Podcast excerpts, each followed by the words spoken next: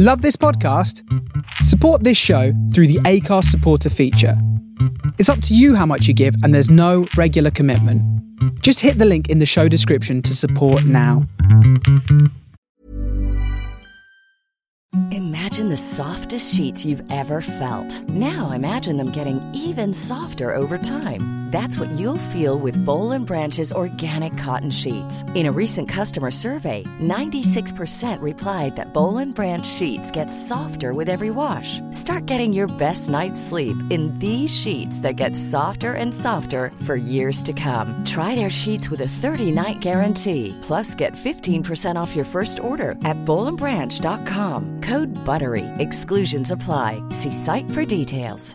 Hiring for your small business? If you're not looking for professionals on LinkedIn, you're looking in the wrong place. That's like looking for your car keys in a fish tank. LinkedIn helps you hire professionals you can't find anywhere else, even those who aren't actively searching for a new job but might be open to the perfect role. In a given month, over 70% of LinkedIn users don't even visit other leading job sites. So start looking in the right place. With LinkedIn, you can hire professionals like a professional. Post your free job on linkedin.com slash people today. Welcome back to the second episode of Wrestling Around. And this week we've got something that I think we all enjoyed. it's better than the car crash of Uncensored 96. We're going to be talking about NXT TakeOver Dallas. But before we get into that, joining me is the world famous Terry Peters. Terry Peters, what's going on? Hello, yeah, all good, thank you. You? A busy week at work. Excited for WrestleMania tonight. Good. And we've got Lewis Markham. Lou, what's happening?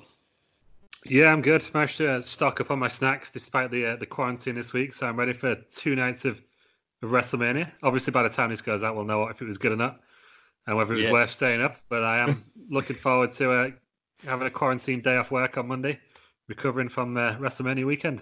I am loving the commitment. I am Ross Markham as always, and like I said previously, we are talking about NXT Takeover Dallas, a show that we was all lucky enough to actually be at.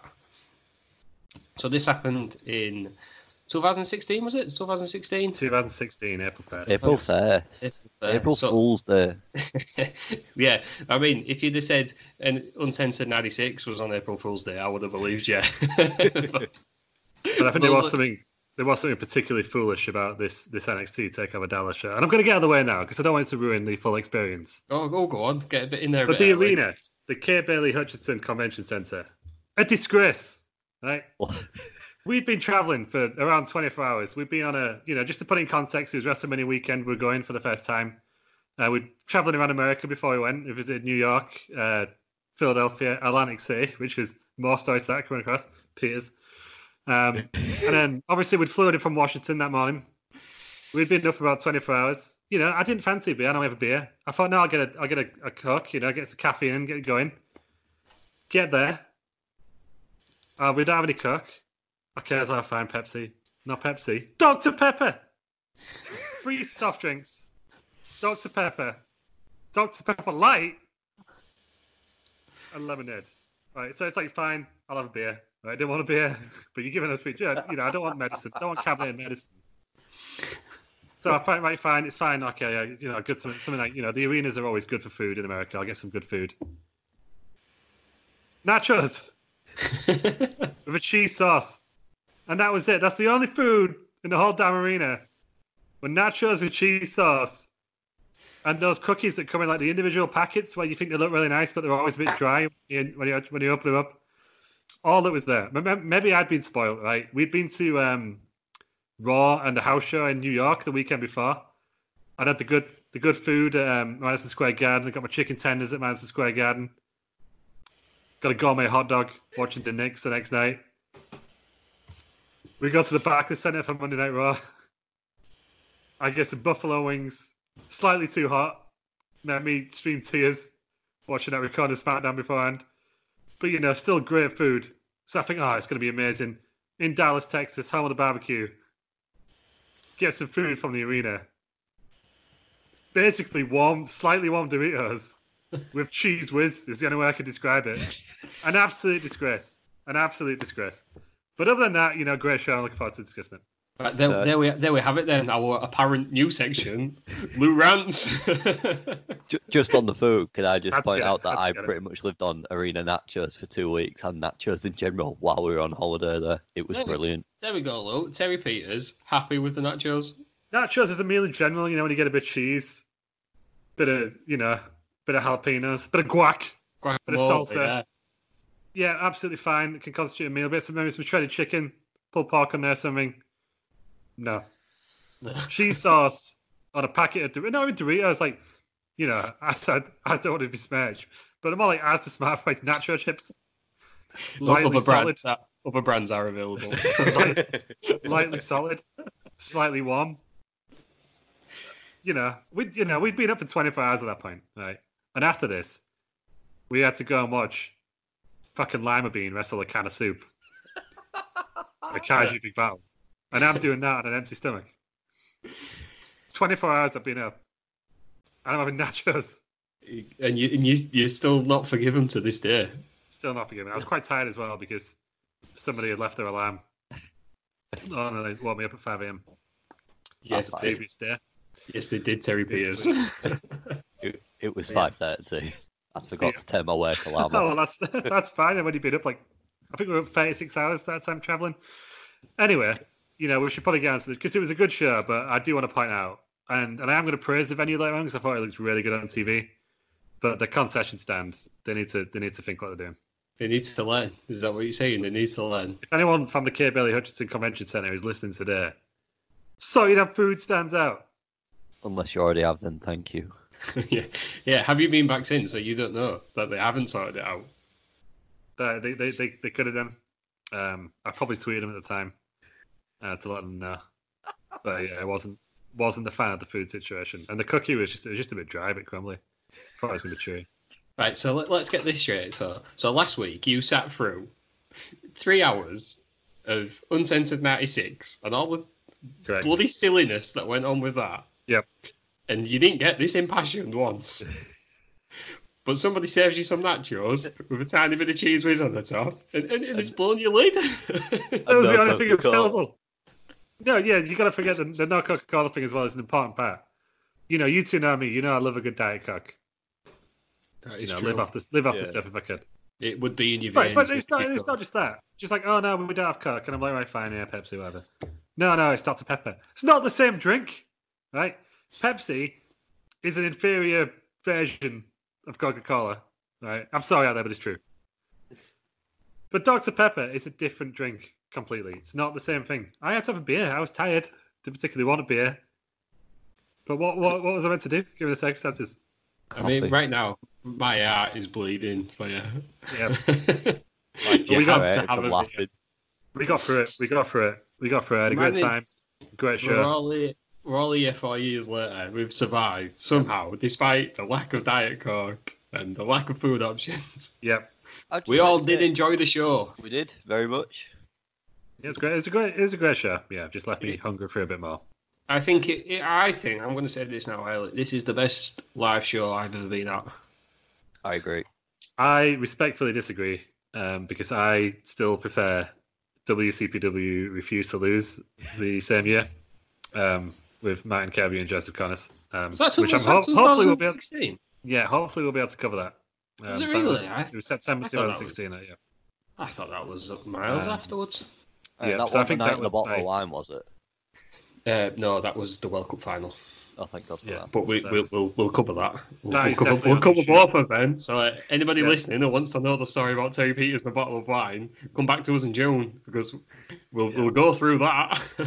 But uh, yeah, I would say up to this point, uh, I prefer, I possibly uh, um, preferred Takeover New Orleans, but up to this point, it was the best thing I've ever witnessed. Um, wrestling or non-wrestling. It was- Um, it I did see, very I did see Coldplay in June that year as well, which was spectacular. T- busy year for you, 2000. How was the food there? I didn't get any food actually there. It was the, uh, So could have well, been. it was at the, it was at the Yeah, Etihad Diet Stadium. Coke as well. It was at the Etihad Stadium. I knew I was getting into. It was a football ground. It was a pucker pie uh, on out on it. But I knew that going into it. American Arena's there. You know, and just just to point out that like it's not just an issue with Texas because the American Airlines Center the next night, I got a full pizza from Pizza Hut in there. Cracking stuff. You know, Cowboy Stadium, got a meatball sub, absolutely outstanding, lovely stuff. But the Kay Bailey Hutchison Convention Center, an absolute disgrace. And I remembered the, that's the only reason I remember the name. I didn't have to look it up. I remembered it. I remember thinking, well, disgrace. You know, it's like, it's meant to be this world class arena for this world class wrestling event. And the catering options are worse than Hull Ice Arena. But that's all I'm going to say about that for now. Right, let, us move on because uh, we're watching our video and it's getting redder every every second. yeah. So we shall move on to NXT Takeover Dallas. Like I said, it was the best show I've ever seen live. I would probably still stand to to this day. It was, um, I think, it was one of the most popular takeovers that NXT have done. It was right. Some would say the the glory years of NXT. You had the likes of Finn Balor, Mojo, yeah, with the revival, just before the revival get going, but we'll get to that. So, any final comments before we get into it? I think at this point as well, I was thinking this. They highlight a lot of signings around that time they got from the Indies, and it felt like this was the time that NXT was starting to pick up with sort of bringing the bigger names in to the sort of third brand as you would at the time, to from being rather than being a developmental brand. Yeah, I would agree with that. I think this is the time where it stopped being developmental and they were trying to it was obviously still was developmental. You still had a lot of new faces and new characters, but I think this was they were trying to get it push the network and trying to get it you know on a par with Raw and SmackDown. Yeah, and, and what you always forget as well is that this was quite early on in, in NXT's development, pun yeah, intended. Yeah, but... um, and it, this was the first um, takeover on a WrestleMania weekend. Um, the year before, they'd done a, a house show in San Jose, I think. Um, but this is the first time like it was a full on uh, takeover. I think takeover Brooklyn, the first one, which is the first kind of outside of Florida, had happened uh, SummerSlam before, but this is like the first time you got into that pattern of the the big four pay per views having an NXT takeover attached to it. Um, and I think by the end of the year, they've moved out of Florida completely for takeovers. Um, right. Well, out of out of the um, Full Sail. Obviously, yeah. they still do it. Then. The Orlando one and stuff, but yeah, I think this is this was like the kind of the beginning of the next chapter of NXT, as it were. I think, and I think Nakamura's sign in particular, as we'll get to later on, yeah, um, kind of showed that he was going that he was becoming a fair brand, um, and it was essentially WWE's own competition at this point. They'd yeah. kind of they'd kind of made that cool alternative to themselves themselves. Um, so you know, for a long time you would have, oh yeah, I, I don't like WWE, I prefer TNA, or I prefer Ring of Honor and now it was oh, I actually prefer NXT, and it's like it was genius by WWE. Really, they'd, they'd made the the cool underground alternative. They'd made themselves, which I thought was an absolutely genius move. Yeah, I think you have to give a lot of credit to WWE because despite what you say about them, people say I'm not, I don't like this or I don't like that. How long have they been going for? What in 2020? Yep. They've been going for 40 years, aren't they? As, as the number one yep. wrestling company. There was a year and a half break when WCW was over them, but they survived that and then ended up absolutely wiping. At, towards the end of the Attitude Era, WWE was was beating WCW by miles more than WCW ever beat them by. Yeah, you've got to give a lot of credit to them that they have sort of reinvented themselves and, like you say, they are creating their own competition. Yeah, but it don't matter. It don't matter to them. It's all come under one umbrella. So, no, exactly. Credit where credit's due to to WWE. Yeah. And also, the number of Bullet Club T-shirts in this crowd was insane.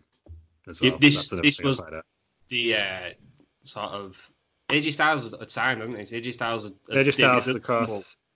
Yeah, he, yeah, Nakamura's come across, and I think Gallows and Anderson debuted on Raw the week after this. So this was sort of the Kenny Omega. So the, yeah, this was really when when New Japan Adam was just Cole, kind of becoming was, a thing. Yeah, it was Adam Cole um, was the next member in, one I think he was the next. Yeah, leader. yeah, this was. um so I think in January, AJ Styles and Nakamura had their match at Wrestle Kingdom, uh, Wrestle Kingdom nine. Yes. Yeah, I think, I think so. and then obviously they both handed the notice into New Japan the next day. Yeah. Um, and then that that was kind of a big deal in itself. That was quite a big. I remember that was quite a big story, and WWE were kind of posting rumors about themselves. Again, of like, oh, are these guys going to sign? Um, like obviously they'd signed by that point. Um, yeah. but it was it was quite a good way of, of kind of bringing those those people in. The the anticipation for Nakamura all night was ridiculous. I I'll be honest, I was quite ignorant I towards New Japan. I'd never heard of them. Really? Well, I'd heard of New Japan, knew it existed, I knew what the IWGP title was. But I'd never really heard of Shinsuke Nakamura or realized what the big deal he was. Um, until we were kind of waiting outside. We got there quite early.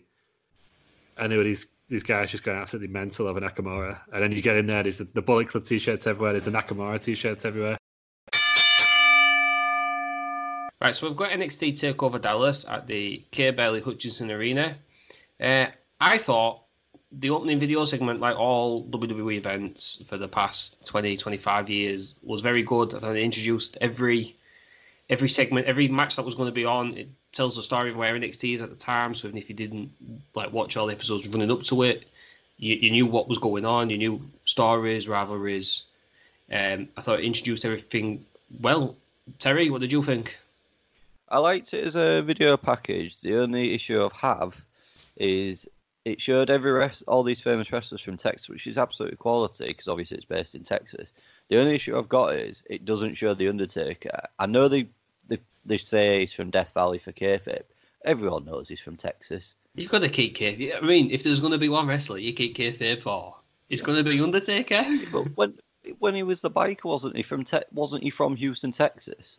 Yeah, but we. I thought he was still from Death Valley. Is he not still from Death Valley? I thought he was from Houston, Texas at that time. Because I remember when it was the the WrestleMania X7 press conference, he went, you know, Death Valley is only around the corner from here, but everyone knew he was Texan. But you got to you got to mm. keep it up, I think. You, you, if you're going to do it for one, take is the guy, you know. Yeah. Let's be honest. Yeah, but like I said, that, that was my only thing with it. But I thought it was really cool because obviously it had people like Stan Hansen who went into the Hall of Fame that weekend, and and uh, the Freebirds who also went into Hall of Fame, and JBL who is now a Hall of Famer. Or I, I was going to. I would agree to with that because uh, I, I noticed that as well. One of the things I picked up, Jacqueline was on there who went into Hall of Fame. Yeah, week. Jacqueline as well. Yeah, I mean WWE, it's a, the machine, and there's so many cogs turning, but everything links. So they had all the they were drumming up without even telling you that they're drumming up interest for the Hall of Fame. What they were doing was they was drumming up interest for the Hall of Fame by Jacqueline and Stan Hansen and the Freebirds and and JBL. I think JBL inducted. JBL and Ron Simmons inducted Jacqueline, didn't they? Yeah. That Yeah. So. And the Godfather, Godfather, he went. In, was it that year he went into Hall of Fame? Was it the year after? No, he I was, was that here. year. He went in that year. There's an advert for it there in the show. Yeah. Yeah, Um, he was in there as well. a lot of well, Texas hotbed of wrestling. Yeah, 'cause But- it had the Von Erichs, the well, the Von Erich family as well, didn't it? In there. Yeah, and it, it showed shots of the the Sportatorium um, afterwards, which is I think was where World Class were based for a long time. Was that not Steve where Steve Austin? Always Stone Cold. He always Yeah. says, doesn't he? Joins his mates at the Sportatorium. Yeah, so it was just it, it made it. seem. I mean, even though they were in Dallas just because it was WrestleMania weekend, it made it seem like it was a really prestigious way, place to have a a wrestling event. Um, and I think they've been quite good at for doing that, especially NXT. Yes, I think, there's a, a video package a few years ago that uh, Paul Heyman narrated in Philadelphia. But they're really good at just making bringing out the history, really, which is considering it's a brand about the future. They're really good at looking back at the, the past as well. yeah, I think good. It, it's classic, classic WWE. Yeah. Unbelievable promo package to to start the show. Right, so we jump straight. So we've got Corey Graves and um, Tom Phillips announcing. So, to be fair to them, so before we get into the actual card, I quite liked a two-man team. There's a lot of three-man teams going around at the minute. That seems to be like the popular flavour. But I, I think you can't beat uh, down the middle, uh, play-by-play, which is Tom Phillips, and then you've got the heel um, secondary colour commentator, which is Corey Graves. I think this is Corey Graves at his best before he got a bit overexposed on the on the two main shows. We've got any comments on the on the commentary teams? Was he actually on the main roster at this point, or was he just on NXT? Because I couldn't remember if he was on the main roster as well. I think this is just before. Was it? It was JBL and Byron Saxton, but because this is before the brand Yeah. split. Yeah, this is before the brand yeah, split. yeah. Yeah. But yeah, I think I think Tom Phillips is a really underrated commentator. Yes, I would agree. I think that. he's I think he's really good. I'm, I'm glad he's back on um he's back on Monday Night Raw now. Um, I think he's really good. And he was what was interesting about this one as well is that yeah, now I always like associate Mauro and Ranallo with NXT, but he actually presented the pre-show. Um, on this Yes, night. As they Yeah. allude, they allude to later on, don't they? I think he also he also different. um over commentated on one of the promo, isn't it the Nakamura promo package, which we'll get to later on. I'm sure that was his voice. It was, yeah. But yeah, so we've got a, a two man bowl. This is this is all this is as old school well as old school NXT as it gets. This is yeah. NXT become the, the powerhouse that it is today and selling God knows how much money on actual American TV before this was just on the network. But we jump straight into coming out first American Alpha. So we've got Jason Jordan and Chad Gable, and they will be taking on the Revival, which is uh, Scott Dawson and Dash Wilder, and they're the current tag team champions, and this is for the NXT tag titles. And out the bat, American Alpha's entrance music is brilliant. I, I think I think it's absolutely great. I think they come on and they get the crowd riled up, and I forgot. I genuinely forgot because he's what is he, Shorty Gino or whatever he's called, yeah. Chad Gable. I forgot he used to have the little like John Cena flag that said Reading Willing Gable, and I just, yeah. I completely forgot about it. And then I remembered, and I remembered why Chad Gable at this time was one of my favorite characters in, in the whole of WWE. But I rem- one of the things you two will probably remember from that night, the crowd was absolutely electric. I've so, I have noted that down that the crowd were red hot, and I think it was throughout the event, not just this match. But like I say, I, I did notice for American Alpha particularly how how red hot the crowd actually were. Uh, yeah, it was it was it was insane. Just I remember at the time thinking like this is probably like peak wrestling fandom, being in one of those really hot crowds. Um, and I think I might have mentioned it last week as well. Like when you're in one of those hot crowds, it's just there's nothing else like it really. Like I don't think any form of entertainment comes comes close to it. Um, obviously we got to a lot of football together. I don't think the the atmosphere. I mean, I know we support Hull City, but I don't think the I don't think the atmosphere ever gets up to the point where it gets to for some of these big wrestling shows. Um, you know, everyone was like us. You know, everyone had travelled in from elsewhere. Everyone was probably sleep deprived. Everyone was having to drink beer because there was no Coca Cola available, and it really just let let it go. it really made the the uh, the atmosphere was absolutely pumped all the way through. The crowd never stopped from from this moment right until the end of the show. Um, the crowd was was absolutely fantastic. I think also what helps it was it doesn't happen now, but this was on the Friday night rather than the Saturday yeah. night. And I think because everybody, like you say, everybody got in on the Friday or if they got in on the Thursday, this was the first wrestling thing they did that weekend. You go there expecting, for anybody who hasn't been to WrestleMania weekend, you go there and it is 100% wrestling from start to finish. But this was, the, like, for most people, the first action or the first bit of wrestling that they'd been maybe been to access in the morning or the afternoon. So they got this. So everyone's hyped, especially for us. It was our first ever WrestleMania. We yeah. we dreamed about it. We talked about oh, it's going to be like this. It's going to be like that. And you get there, and the building's bouncing as soon as you get in, and it lifts everybody up. Everybody's on the feet, and it, I think it's absolutely. If you're gonna go to any NXT, I would suggest go to a WrestleMania NXT event because I think you get a, a broader uh, amount of people, and uh, because you know from all over the world. So we travelled across the world to go there. There was people from Australia. There's people from everywhere. There's Americans who travelled six hours just to fly in to go to NXT, and then everybody's there and everybody's up for it. And I think this this was the perfect match for, for him to start with. Would you would you agree with that? Yep, I agree. Like you say, I think because the, the crowd was so red hot for American Alpha, I think with the revival being the heels they were at the time as well, and for it to be the tag titles to, to kick us straight out the bat, it's it was just a really good really good opening yeah. for me. What I did like as well, and I'm, I'm normally quite a stickler for this, is you know, the the revival were quite a well respected tag team at the time. Not as much as they were like two or three years later when they had the series with DIY. Yeah. But they were quite a well respected. But the the heat they got, and that's one thing that I always like about crowds is when you you get into it, you're passionate, but you kind of respect kayfabe a little bit. I always go to shows and like even if I absolutely love one of the heel wrestlers and their performances, I will boo them out of the building quite willingly if that's the character they're playing. Um, because I just think it goes, it just it ties in with the show. It's like you know, you don't go to the the pantomime and um, kind of cheer the sheriff of Nottingham, as it were. Um, you you were kind of booing, you're kind of joining. And I, I like doing that with wrestling as well. There are certain exceptions, obviously, when someone just like really sucks. But for the most part, I like, um, you know, if, if Dolph Ziggler has a first ten, I'm ignoring. um, but like, there, so there are there are certain times where it's nice, it's nice, and obviously you get the big moments like Austin changing and things. But for the most part, I like to try and respect that as much as I can. Um, and obviously, when you contrast this to WrestleMania 32 two nights later, very different. But I, I like the fact that the crowd was so invested in the in the babyface tag team.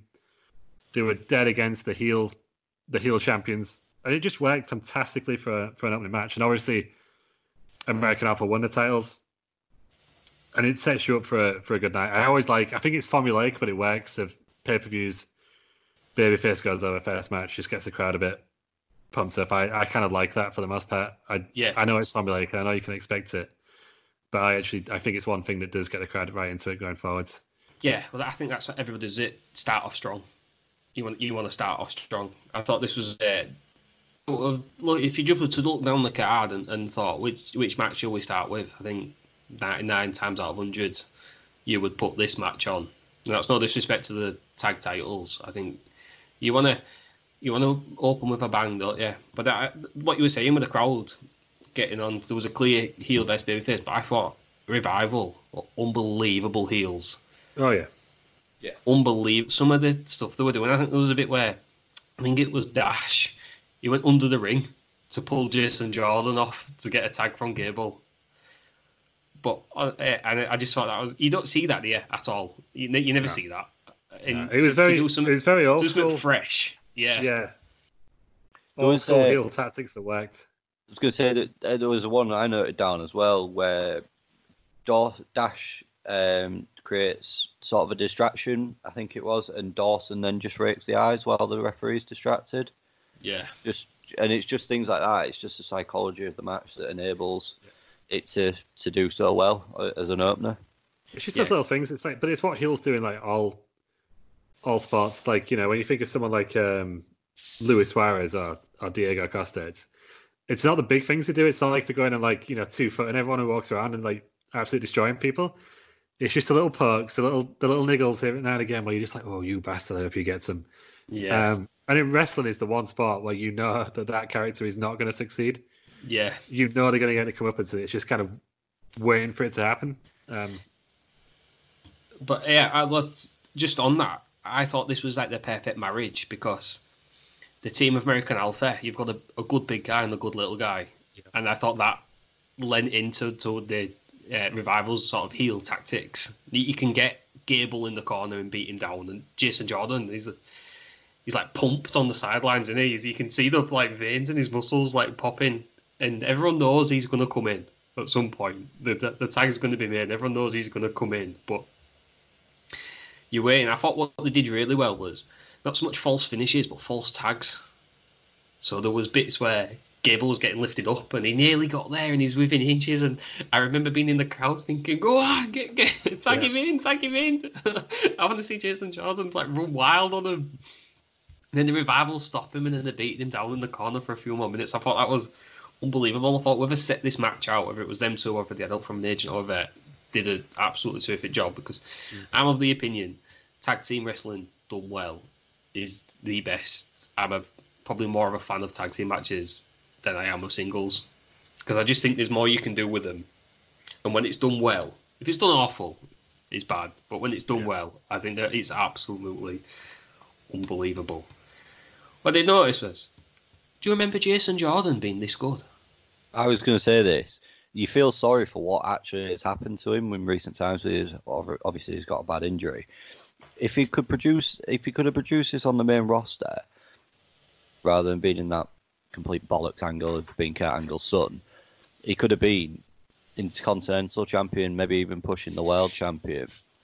And this match just shows how good he actually was for me. You- Same with think- Gable. Do you think um, do you think he could do it as a single star, or do you think he's one of them tag teams, one of them people who has to be in the tag team? Like I, the revive, revival, if you were to split them up, they'd just disappear into mediocrity. They'd be on velocity or heat or whatever it's called now, main event. They're meant to be in a tag team. I would say something similar to Jason Jordan. I think it works with him and Gable, and I'm hoping when he comes back, he gets put back with Chad Gable and they restart American Alpha.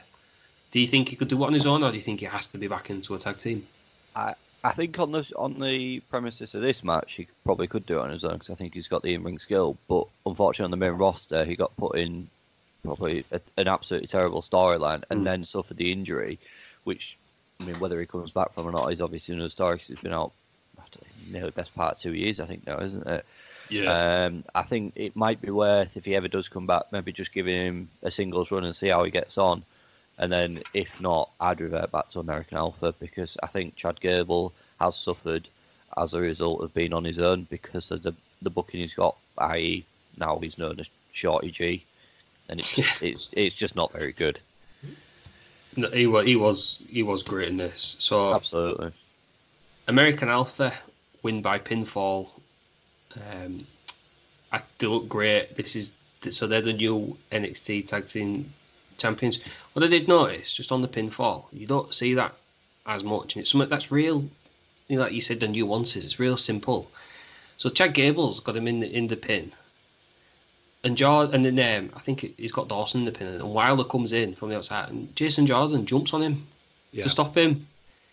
Because how many times have you seen it where this is not just WWE thing, this is all wrestling, where the the other partners are just stood outside the ring and you're like, well, get in. get Yeah, and they just kind of Yeah. just kind of lean on the ring open and go like, "Oh my god, no!" But you've you've clearly got the time. It's Yeah, it's like when you play one of the uh, the WWE 2K games, isn't it? And like you have to pin someone, but then you you you you're just begging your partner to run in and break and stop the other guy from, uh, Yeah. from breaking the pin. I, I thought that was really good. You can f- actually see him, like he's looking at the pin and then he sees out the corner of his eye the remember the revival come in and he jumps on him and and stops him and this was great because the story I remember the story for American Alpha was brilliant. Where I think it was Chad Gable wanted to partner with Jason Jordan. Jason Jordan didn't want to partner with him. Then they finally got together and then they, they worked their way up through the tag ranks and the sheer elation on both of their faces when they picked up the titles. And I thought this was fitting for their characters because they were jocks, aren't they? The high school wrestlers, the jocks. But they celebrated like jocks. Like Jason Jordan's running around the ring, and it wasn't annoying. You normally find like, you know, sort of American high school films. The jocks are the bad guys, aren't they? You don't want the jock to get the girl. You want the the guy who's coming from underneath. But it, this is this is how I imagine. They, they played the role so well because this is how I imagined all jocks celebrate. You see it when they, you know their chest bumping and the and the fist bumping and then they're all they're, they're all jumping about, but the sheer elation of them winning the tag titles, I thought was brilliant. Something which they tried, I believe they tried to repeat on the main roster with when they beat, I think it was Randy Orton and Bray Wyatt, and it didn't have the the story wasn't there. And I'll get into this Yeah. later because there's a bit in the Bayley match where I want to get on the differences between NXT and Raw and SmackDown. But so Terry, overall thoughts on the match? Good start. Really good start. I think as well, just to add to the victory, the the emotion on the face as well really sold it. Obviously, as we know, wrestling is predetermined. Um, but I think to get the emotion over like they did as well it- at the end of it was was really good, and it just felt like it, it was deserved. In, in my opinion, they really did deserve to win it, and I Any thought it was a really good, really good match, really really good opener. Any final thoughts, Lou? Yeah, I I loved it. I think especially when we were there as well, you knew it was going to be a good night overall. I think this was the this was the baseline. Um, whenever I remember the next match, I think they all still managed to exceed that somehow. Um, but yeah, what a what a, what a start. Right, so moving on after that match, American Alpha picking up the titles, we've got what is quite a common theme now in NXT Takeover shows: people in the crowd. We all love it where somebody flashes up on the screen and we don't expect Yeah. them to be. So the first one here is JR, and I think JR had not been in WWE for was it a few years? Was it like 2014 he left, something like that. And he's there with Michelle Beadle, uh, ESPN sports reporter from Texas. So to us doesn't mean anything, but I imagine if you're from Texas, it's quite a big deal. They're in the crowd. They get a big pop. Everyone always. Yeah, I remember because normally when they're in the, the the front row, they're not normally there all night. They, they normally put them in just to have that moment, don't they? Yeah, But I do remember there being a bit of a commotion. I think there was a dark match with, or it might be an NXT taping with Apollo Crews before it started, and JR walked to his seat, um, and there was a bit of commotion in the corner. I was like, "What's going on there?" And then it was like, "Oh, bloody hell, it's JR." yeah. Um, but yeah, So- good to see him, and obviously we had a, a great time at his live show the uh, the next night. I would recommend if anybody is going to a JR live show, and I, I imagine it's even better now with uh, Conrad Thompson hosting them. Because if you've ever been to a Conrad Thompson event, they're unbelievable. Yeah. Go because JR has probably forgotten more about the wrestling business than anyone you'll ever know.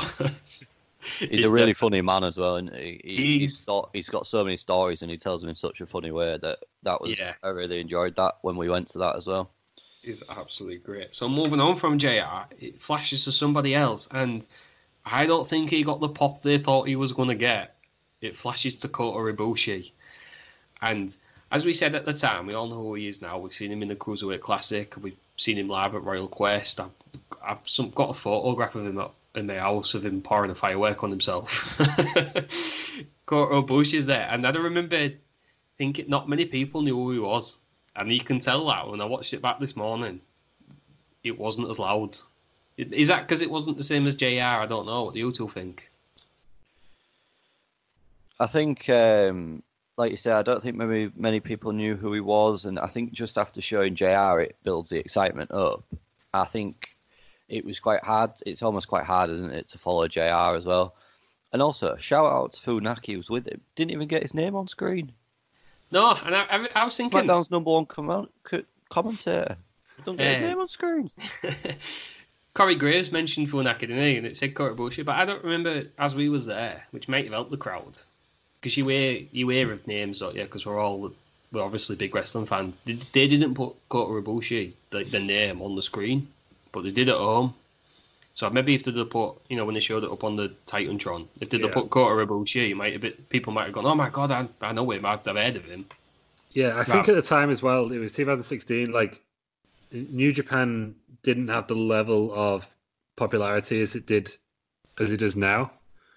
Uh, in the US or the UK, like, yeah, Kota Ibushi's a name you recognize, but you wouldn't necessarily recommend uh, recognize the person.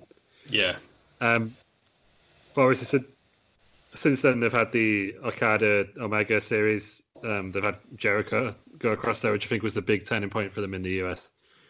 Um, and obviously, I think when, when people like AJ Styles and Gallows Anderson came across, I mean, that's how I kind of discovered New Japan. It was just like, oh, you know, they're making a big deal about where these guys have come from. What's what's going on over there? Um, Yeah. so yeah, I just think he wasn't as well known as they, they were expecting. But yeah, I think like after the excitement of seeing JR, um, who like everybody's heard of and everybody is is desperate even now probably to get back on WWE TV. Um, it was yeah, it was probably just kind of an awkward placement for for Kota Ibushi. But I think um, Funaki is a translator for Right. the the big Japanese stars who've come across. He's, he still works, isn't he? I think is he not the He's still the Japanese, Japanese commentator? commentator, yeah. Indeed. Thank you for that, Terry. I mean, you can't mention Funaki without that, without the voice of Shane McMahon pretending to be Kaientai.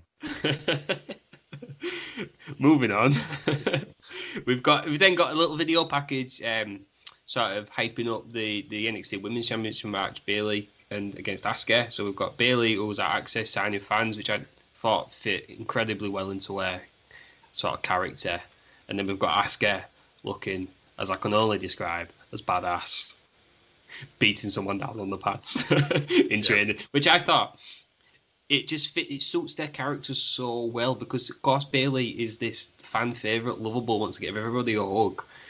Of course she's gonna be at Axxess signing little girls' T shirts and hats and and all that. Then you've got Asuka, who's just this vicious beast. It's just an absolute warrior beating on the pads. It's something I don't think they show enough nowadays. You know, like when you I'm a big boxing fan, and when you're um, sort of in between matches, they'll show whoever's coming out next working the pads, warming up. And I think if they showed that a bit more on TV, it makes it makes it a bit more real because you're gonna warm up. So of course you want to get your strikes in on, on the pads. Um, so I thought that was that was particularly good. And then we're moving on to another match, a bit of a grudge match, and another initial grudge match. Baron Corbin against the newly debuting Austin Aries. So just a bit of background into this. Baron Corbin is in a number one content number one contenders match for the NXT title with Samoa Joe and the name escapes me now. Hmm. I can't remember who it is. Sami Zayn. Thank you, Lou. Saved me there. And it, Samoa Joe and Sami Zayn both put submissions on Baron Corbin. Baron Corbin taps. They don't know who's going to be number one contender, but Regal says to Corbin, "It's not going to be you. You've tapped out. You've definitely not won."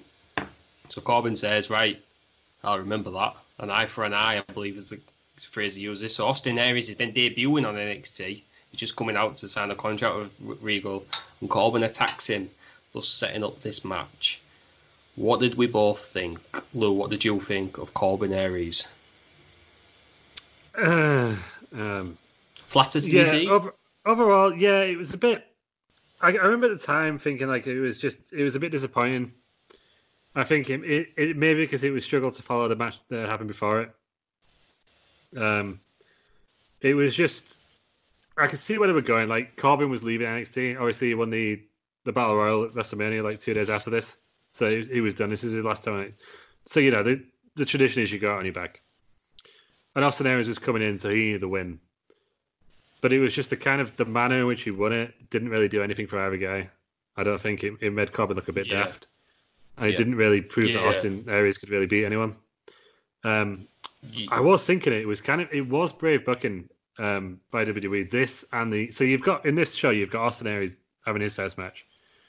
You've got Nakamura, this big international star, having his first match as well. It was quite it, it worked fantastically, especially in the in the, the Zayn Nakamura matches we're getting to next. It it worked absolutely fantastically, but logically, if I was having those two and I was setting up those two matches, I would have probably put Nakamura with an easy win against Corbin, and Austin Aries as a heel against because he's a natural heel. Let's be honest against Sami Zayn. Um, so I think like this match was potentially worse, but it brought us something absolutely beautiful in the next match. yeah. So I don't mind them. I don't mind them doing that. But this match didn't do a lot for me. It was a bit. It was a bit meh. Was Do you- meh. Do you think it was maybe harmed following the first match? There's, this is, I think this is an an issue with NXT shows. You've got five matches. You've got five top feuds. On a normal pay per view, you've got a sort of a rubber match in between where the crowd can calm down. Do you Yeah. think that this was maybe hurt by the fact everybody was so elated after the first match? I think possibly he was trying to be a big thing in it. It was Austin Aries' debut, and obviously he was quite a big independent star at the time. But yeah, I don't. I don't know if it worked. Um, I don't know if it needed to be Baron Corbin here. It could have been somebody else. I actually like Baron Corbin. I think he's a really effective heel. I would. I was going to say today. I thought I, I forgot how, actually how good of a heel Corbin was. Even now as King Corbin, I I find him hilarious when I most people hate him, but I think some of these heelish tendencies because he's a pure heel. No one likes him. He's got. There's no reason to like him. Like he's not come up through. Nobody knew him before he was cool because he wasn't a wrestler before he joined WWE. So nobody's got that attachment to him.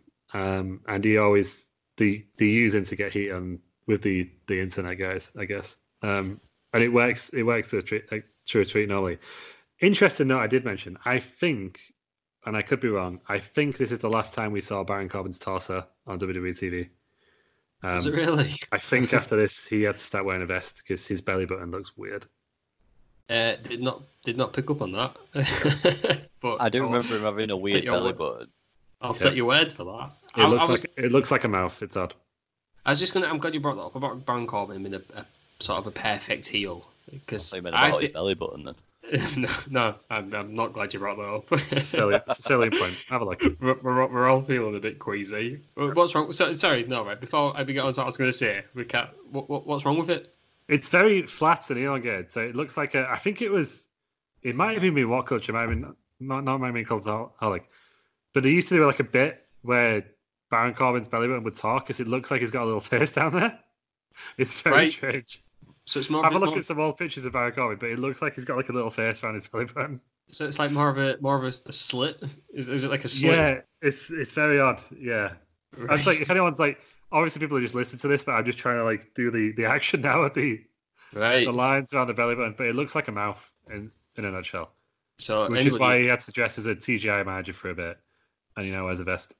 right. So anyone's interested in what Lou's going on about, please feel free to Google Baron Corbin belly button.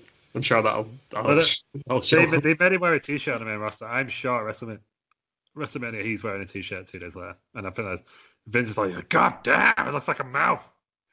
I can, I cool." can imagine that. Yeah. I, I don't think you're probably far wrong there. But sorry, right. to, to get back to wrestling,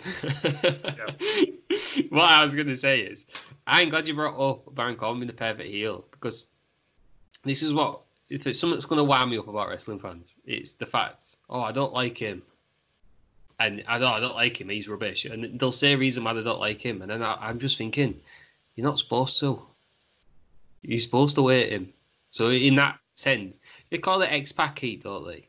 Like no one likes X Pac. But I've gone back and watched a lot of them Attitude Eras. You're not supposed to like X Pac. You're not supposed to like Baron Corbin. You're not supposed to respect them because they're good at their craft. You're not supposed to like him, And I thought Baron Corbin here was absolutely excellent at that because everyone wanted to cheer Austin Aries on. Nobody wanted Baron Corbin there, but I thought he was absolutely brilliant at, as a heel. What do you think, Terry? I think just before we, before I get into the match, I think as well now he shaved his head, he looks a lot better. Overall, I think his appear it suits him more to have a shaved head as a heel than it did maybe that that big baldy long hair that he had. Looked a bit like you, wasn't he, Terry? Yeah, he looked a bit like me. Um, the hairline, for the shaving second off. week in, for the second week in a row. It's weird I how you think- could see, you could see that issue with someone else. but not myself. yeah, I the mirror um, tells a different story.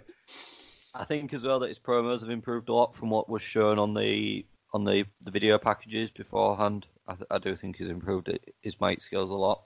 It was, um, to be fair, it was, it was. This is what NXT was for, wasn't it? Before it Yeah. became its own thing in general, this was to, to help him, you know, get better. It was, it was, it's a breeding ground, isn't it? It's developmental after all.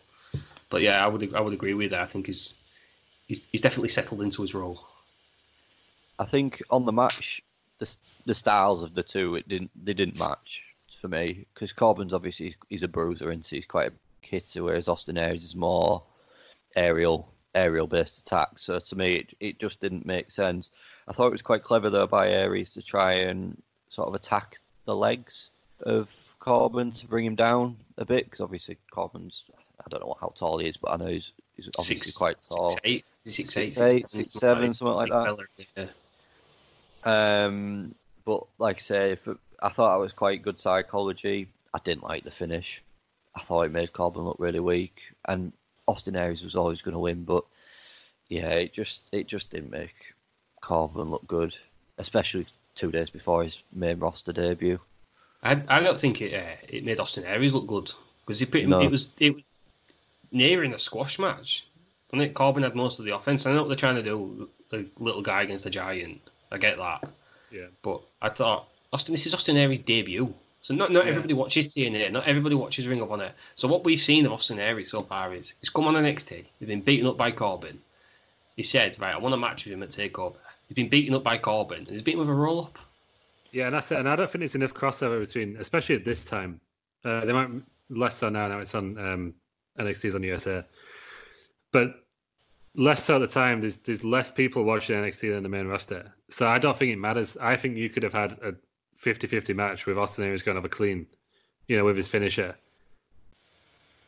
I know if Baron Corbin still won the Battle Royal two nights later and he still beat up Dolph, which is always going to get points from me on Monday Night Raw, it didn't make any difference really. It, I don't think it would have made a difference to the casual audience watching watching Raw.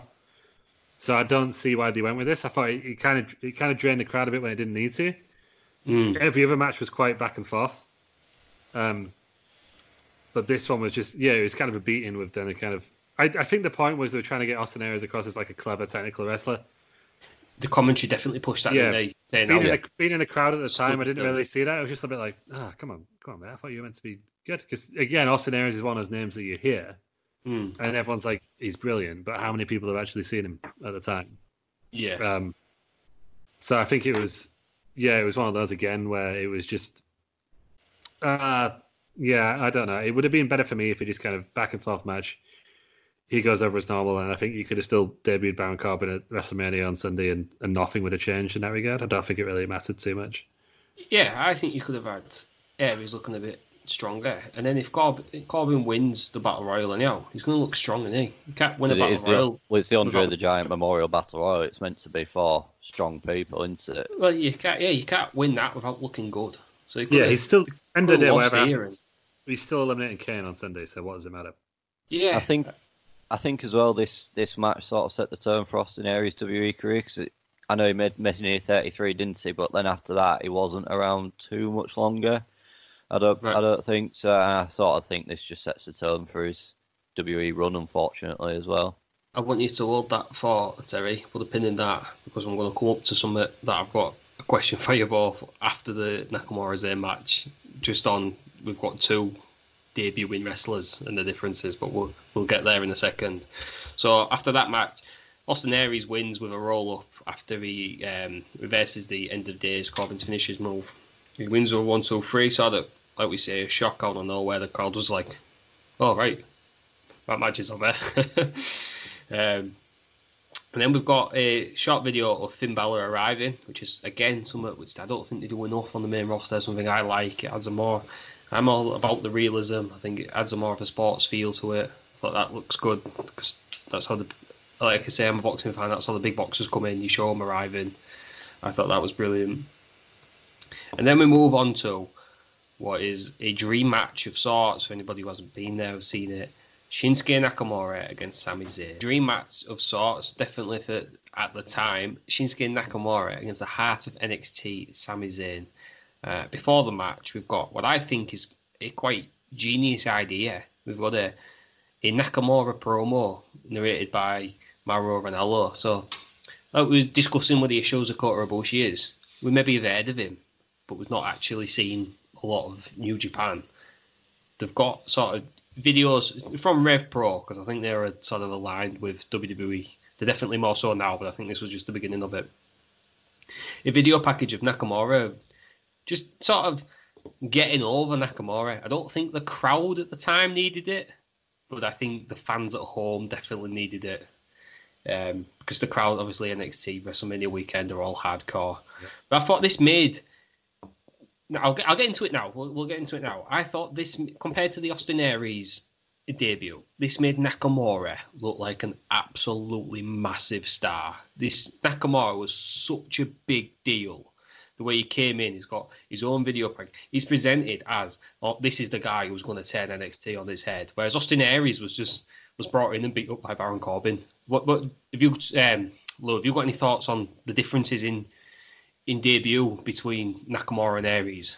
Yeah, and I think it does. It ref, it reflects on on Nakamura was the biggest star than Austin Aries. I think as well. Um, is a is a key thing behind that. I think so the only thing I can really compare it to now is if like Okada or Naito appeared at the next NXT Takeover. That's the sort of level we're talking to here. Whereas, no offense Austin Aries, always had a very distinguished career on the Indies, but I don't think he's ever reached those levels Mm. of a top New Japan star, especially Nakamura, who's, I mean, the guy's beating Brock Lesnar. Yeah. Um, he's a he's a big deal. Was he ever I- in New Japan, Austin Aries? Or has he always just sort of been in TNA Ring of Honor? I'm not actually sure if he was ever I in imagine New he would Japan. have done the odd, the He odd show. have. It was in he wouldn't have been a contract contracted this talent. Yeah. Because I was going to say maybe that probably doesn't help things. Obviously in America, you, obviously WWE is the main brand, and then you've got sort of at that well at that time you had Ring of Honor and TNA, didn't you? But in Japan, it is as far as I'm aware just solely New Japan. You, you've So, got I- uh, so you've got Noah and you've got And you- uh, yeah. All Japan. all Japan, Uh, but Uh, they're Drag- all. I think they're all. Yeah, Dragon Gate. They're Yeah, all but- closely linked, aren't they? I think. I think Did like you did Noah not get bought by one by New Japan? Was it Noah that WWE was trying to buy to be NXT Japan? I think it went to New Japan. I I can't think so, remember. yes, yeah. I, think I, I might be wrong on that, but I think I'm sure it's smart. But yeah, I, I know what you say. I New Japan's Jap- Japan's WWE, isn't it? Yeah, It's- it's and I think that's probably why he Nakamura's maybe a bigger star than Austin Aries because I think if you were into sort of Japanese wrestling, that's the one you go to. Whereas if you're into American wrestling, it's it's WWE, isn't it? I mean that Mm. that's that's where you go. Um, and I think that's probably why Nakamura was maybe more well known than Austin Aries was. Or there was more Yeah. excitement for for Nakamura than Austin And Aries. I think as well, they, but- they probably just had bigger plans for, for Nakamura. Yeah, I thought you could definitely well. tell that by the Yeah, way. you could tell it was like it was basically look, he ain't gonna be here long. I think he was in NXT for a year, Uh, yeah, probably about that. Yeah. and then I think it was in Orlando. They he jumped up to the the main And then- roster, and then within made- that within his first year, he was he was in a WWE title match, and and winning the Royal Rumble, beating John Cena clean. He, He had a big first couple of years. So yeah, to jump forward two years from this event, he made he was in, well, not the main event, but he was in the title match with AJ Styles, wasn't he? So Yeah, going in as the Royal Rumble winner. as Yeah. well. Yeah. Yeah, I think my my all time, I know I mentioned at the beginning, my all time favorite wrestling moment of being in the crowd for was at the beginning of this. So it was before the video package started. It was the the on match the, the match graphics where the, the there was like the the digitized kind of like bit of static and then the um the wrestler appeared. So it was like Sami Zayn and when Nakamura appeared on that, the crowd went off and it was just like again, I'd never really heard of Shinsuke Nakamura, but I knew that whatever was happening was a massive deal, and like the the chills went down my spine during that moment. And I think genuinely, it's probably one of my favorite moments of being in the crowd for. I just can't replicate that feeling of like. I don't know what it was. It was just the anticipation of like, okay, you're about to see something really, really special here. Um, and he literally was just the, the, the graphic of Nakamura turning around, facing the screen as the kind of the, the digitized squares are making it more like more clear. All it was, wow, it sent a tingle right down my spine. It was amazing. I think I as think- well that was picked up as well, wasn't it, on the actual event itself? Because I Yeah. remember when that graphic came up, you heard the big, big pop for And it- it happened Nakamura again for me in Sami Zayn. In a mini way this morning, yeah, just watching it again, I was like, whoa, it took me took me right back to that that moment. I- Honestly, it was so about it was just absolutely, I absolutely loved that. Yeah, I was just gonna say. I think some people have this X factor. Nobody knows what X factor is, but we all Unless know you're that Simon Cowell. Right? Yeah. Well, apparently, I don't think he does sometimes. Well, I mean, that's, that's quite questionable now, isn't it? that's yeah. Have you not Guys. heard the the Undertaker's single? He's definitely got the X Factor. but yeah, what we do know about the X Factor is we know that some people have it and some people don't. And you just look at Nakamura and you think he's got it, and he's got some. Well, he's Whatever so it is, captivate. captivating. yeah. Yeah. If you he's could bottle it and sell it, performer, like, yeah. Um, I and this is it was weird to watch his entrance as well without the crowd singing along to his music because obviously this I- was the first time we'd heard it. Yeah. I, I up on it. distinctly remember a lot of people were worried that he wouldn't have his New Japan music. Is, was that the, And is it's the gonna, same music? it's gonna it? ruin him. No, it's not the same music. And I'm like, oh, it's gonna ruin him if he doesn't have his New Japan music. But can you think of a, a better theme tune for, for Nakamura? No, There's a no. rumor that he was meant to have um, Glorious, I, Oh, I was just about to bring that point up. work, It but wouldn't that would not have worked. Yeah, but this was this, the whole thing was just absolutely brilliant. And you, there's something about Nakamura. He's just such a captivating performer that he wasn't really doing anything. He was literally just stood in the ring, Mm. and you're like, "This is amazing. This is the best thing I've ever seen." Yeah. Um, before it even kicked off, I also like that Sami Zayn looked so like, or tried to look so disinterested about what was happening, or so unimpressed. He was just like, mm, "Okay." Yeah, I thought that really added to the match. Sami Zayn was was stood there thinking, and if you was to put yourself in his shoes, you, you you'd be thinking, "I'm the big star here. Yeah. Why aren't people more excited?" Because at the time, this is he just come back from injury, and he come back at the Royal Rumble. Came back at the in- he'd come back Royal the London take take over London in December. right, and then uh, he was in the Royal Rumble, and him and did him with Owens eliminate each other, didn't he? This is Yeah. sort of he was sort of semi main roster, semi NXT, wasn't he? Yeah, because he's in the uh, the ladder match the night after, or the Sunday after this. But he was he was NXT's big star, wasn't he? He was like Yeah. every, the indie darling. Everybody loved him, and he, I, it's to go back to characters, which I thought this match was absolutely brilliant. It was, do you know what it reminded me of? It was very uh, Rock Hogan, where it's Yeah. two it's two very big stars, and the established star, so the Rock in that match, and Sami Zayn in this match, is looking, and the crowd are cheering for him, and he's he's, he's there thinking, why are they cheering for this guy?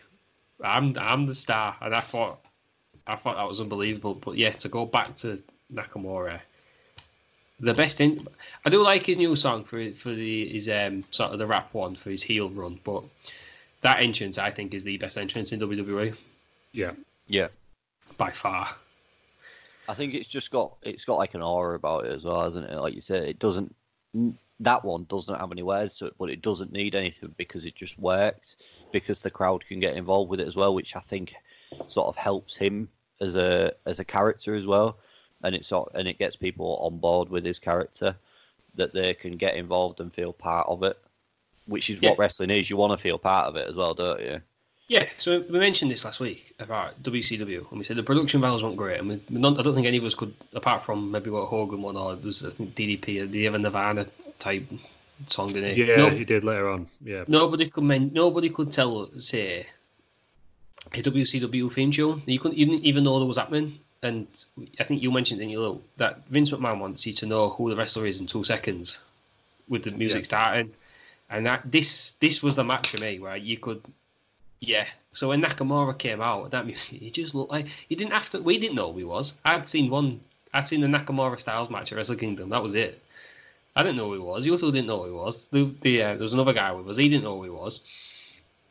And but that music came on, and you're like, "This is it. This is a big deal. Something, something great." I didn't expect to happen what happened, but I thought something absolutely brilliant is happening right now. So we've got Nakamura's in, and they're stood in the ring in front of everyone, and it's it, it is the crowd are going absolutely wild. There's, there's Jewel and Nakamura's in chance. There's both these guys chant, fight forever chance. I believe there was one point where Nakamura's in like an armbar or a sort of a, a leg bar, and is the the shouting "Please don't tap," which I thought was absolutely believable. I'm gonna say it now. This is the best match I've ever seen, TV or live. Definitely live. Definitely live. But th- I think this is my favourite match of all time. Terry, Uh, what are your, what are your thoughts? I'm inclined to agree. This is. I feel very lucky that I was there to see what happened, and I do feel as though this is the best match I've ever seen live, and it is definitely one of my favourite matches ever, if not my favourite match ever. Um, I think the styles of both Zayn and Nakamura work together, unlike as I said before about Austin Aries and Baron Corbin's didn't. Um, I just think the crowd were just so on board with it. The only thing that dampened it ever so slightly was a poor bit of commentary from Corey Graves where he called Shinsuke Nakamura swag scare. Not needed. just not needed. I didn't even needed. pick up on He calls him swag It's the details, the little details. Um, we said it last week. Terry Peters is a stickler. Is it better or worse than Michael Cole calling him Shin now? that that n- winds me up every and I'm getting. Do you know what? Right, that for me is the same as you not being served diet coke. um, oh god, I'm getting I'm getting wound up thinking about it. but It was was, a, unnecessary. there was a Oh, Michinoku driver. There was a Michinoku driver that Sami Zayn did, and he just dropped like he just hits it and it like Nakamura lands on the back of his head and neck, and it just looks unbelievable. And the strong style thing, I think a lot of people since this has become more on WTV are trying to sort of go towards that style. Yeah, very, Um, very new at the time, wasn't it? Yeah, I think. I think you've seen it with more sort of British people like Pete Dunne. I Mm. think he's very good at it as well. Don't get me wrong, but I think a lot of people maybe go into that style more than what they would have done before this, before Nakamura was in WWE. Um, I just, uh, but whatever he does, he it makes he looks like it hurts. Um, also, there's a I love the in this match where there's the Sami Zayn tries to do his his dive through the ropes, which I mean to be fair, to do that in the corner of a ring must take some technique, and Nakamura just kicks him straight in the head, and I just think it's unbelievable, just just how how good this match actually is. Um, yeah, and I, I think the finish of it as well was unbelievable. I'd like to say best best match I've ever seen live. One of my favourite matches, if not my favourite match. Just Yeah, I completely thought- unbelievable. The most Absolutely shocking thing about blown this is uh, is Meltzer trying to give it four stars. Uh, It's I, if a match is deserves five stars. I mean, you know, there was um, was it one of the Taker Triple H matches or Taker Shawn Michaels matches when it, it should have got five stars, didn't get Four five. point seven five. Yeah. And is that why? Um, no, but they, they only give it four stars this match. I think. Or was it four and a half stars? I'm not sure. I I knew it wasn't five. Yeah. Um, and I think the reason he said, I mean, like I'll be honest, I don't pay too much attention to no. to Meltzer's reigns. Um, Uh, as we know, on the whole, I kind of I agree with him like in a scale of like, you know, when he says like a WWE match is good, I normally agree with it. But I do think he he puts you know he puts Japan on a pedestal. Um, was that not more shocking though that this had Japan's biggest star in it? yeah, And he- he so still apparently. Yeah, but he's in WWE now, so it's not as good, and he can't do Uh, what he yeah, was. If no, this is yeah. in New Japan, he'd be allowed to do more. If this was in the But- Tokyo Dome, this would be eight Yeah. stars. but apparently, the, the reason behind it was that there was no story. Um, but I think that really, anything, shows what a great match it was. There was no story. was There was, other than Nakamura doing a weird promo on what seemed to be his fun at the beginning. That was odd. He was just like, "There's your big star, Shinsuke Nakamura," and then he's just like facing a wall on his mobile. Odd, but there was no story. But Yeah, yet still, sorry, we got just- so invested into it. just to butt in, there was a, there was a bit of a story. I thought there was a bit of a story. Um, Regal says to Sami Zayn, "Look, you're the heart of NXT. You're the big dog. I'm going to reward you with the best in the world." Was that not the story? It was just the two Yeah, best oh in yeah, the it world was coming a story, together. but it wasn't. There was no heat between them. Thank Um, God it wasn't Shane McMahon at this point in time. yeah. Well, we'll get to that. Don't you worry Yeah, about there was, Although there we still yeah, saw was- him this weekend. that. there was just no heat between them. I think I think is what I think is what Meltzer was getting at. And again with the the Taker and Shawn Michaels one, it was because of uh, Deuce, the Yeah. cameraman, dropping Taker, which apparently is what what let that one down. Deuce. It's yeah, bullshit. So, it's Yeah, it's just- calling It's just that. Deuce ruin, ruin everything basically. Um, Everybody ruined- he probably ruined this match as well somehow. Deuce.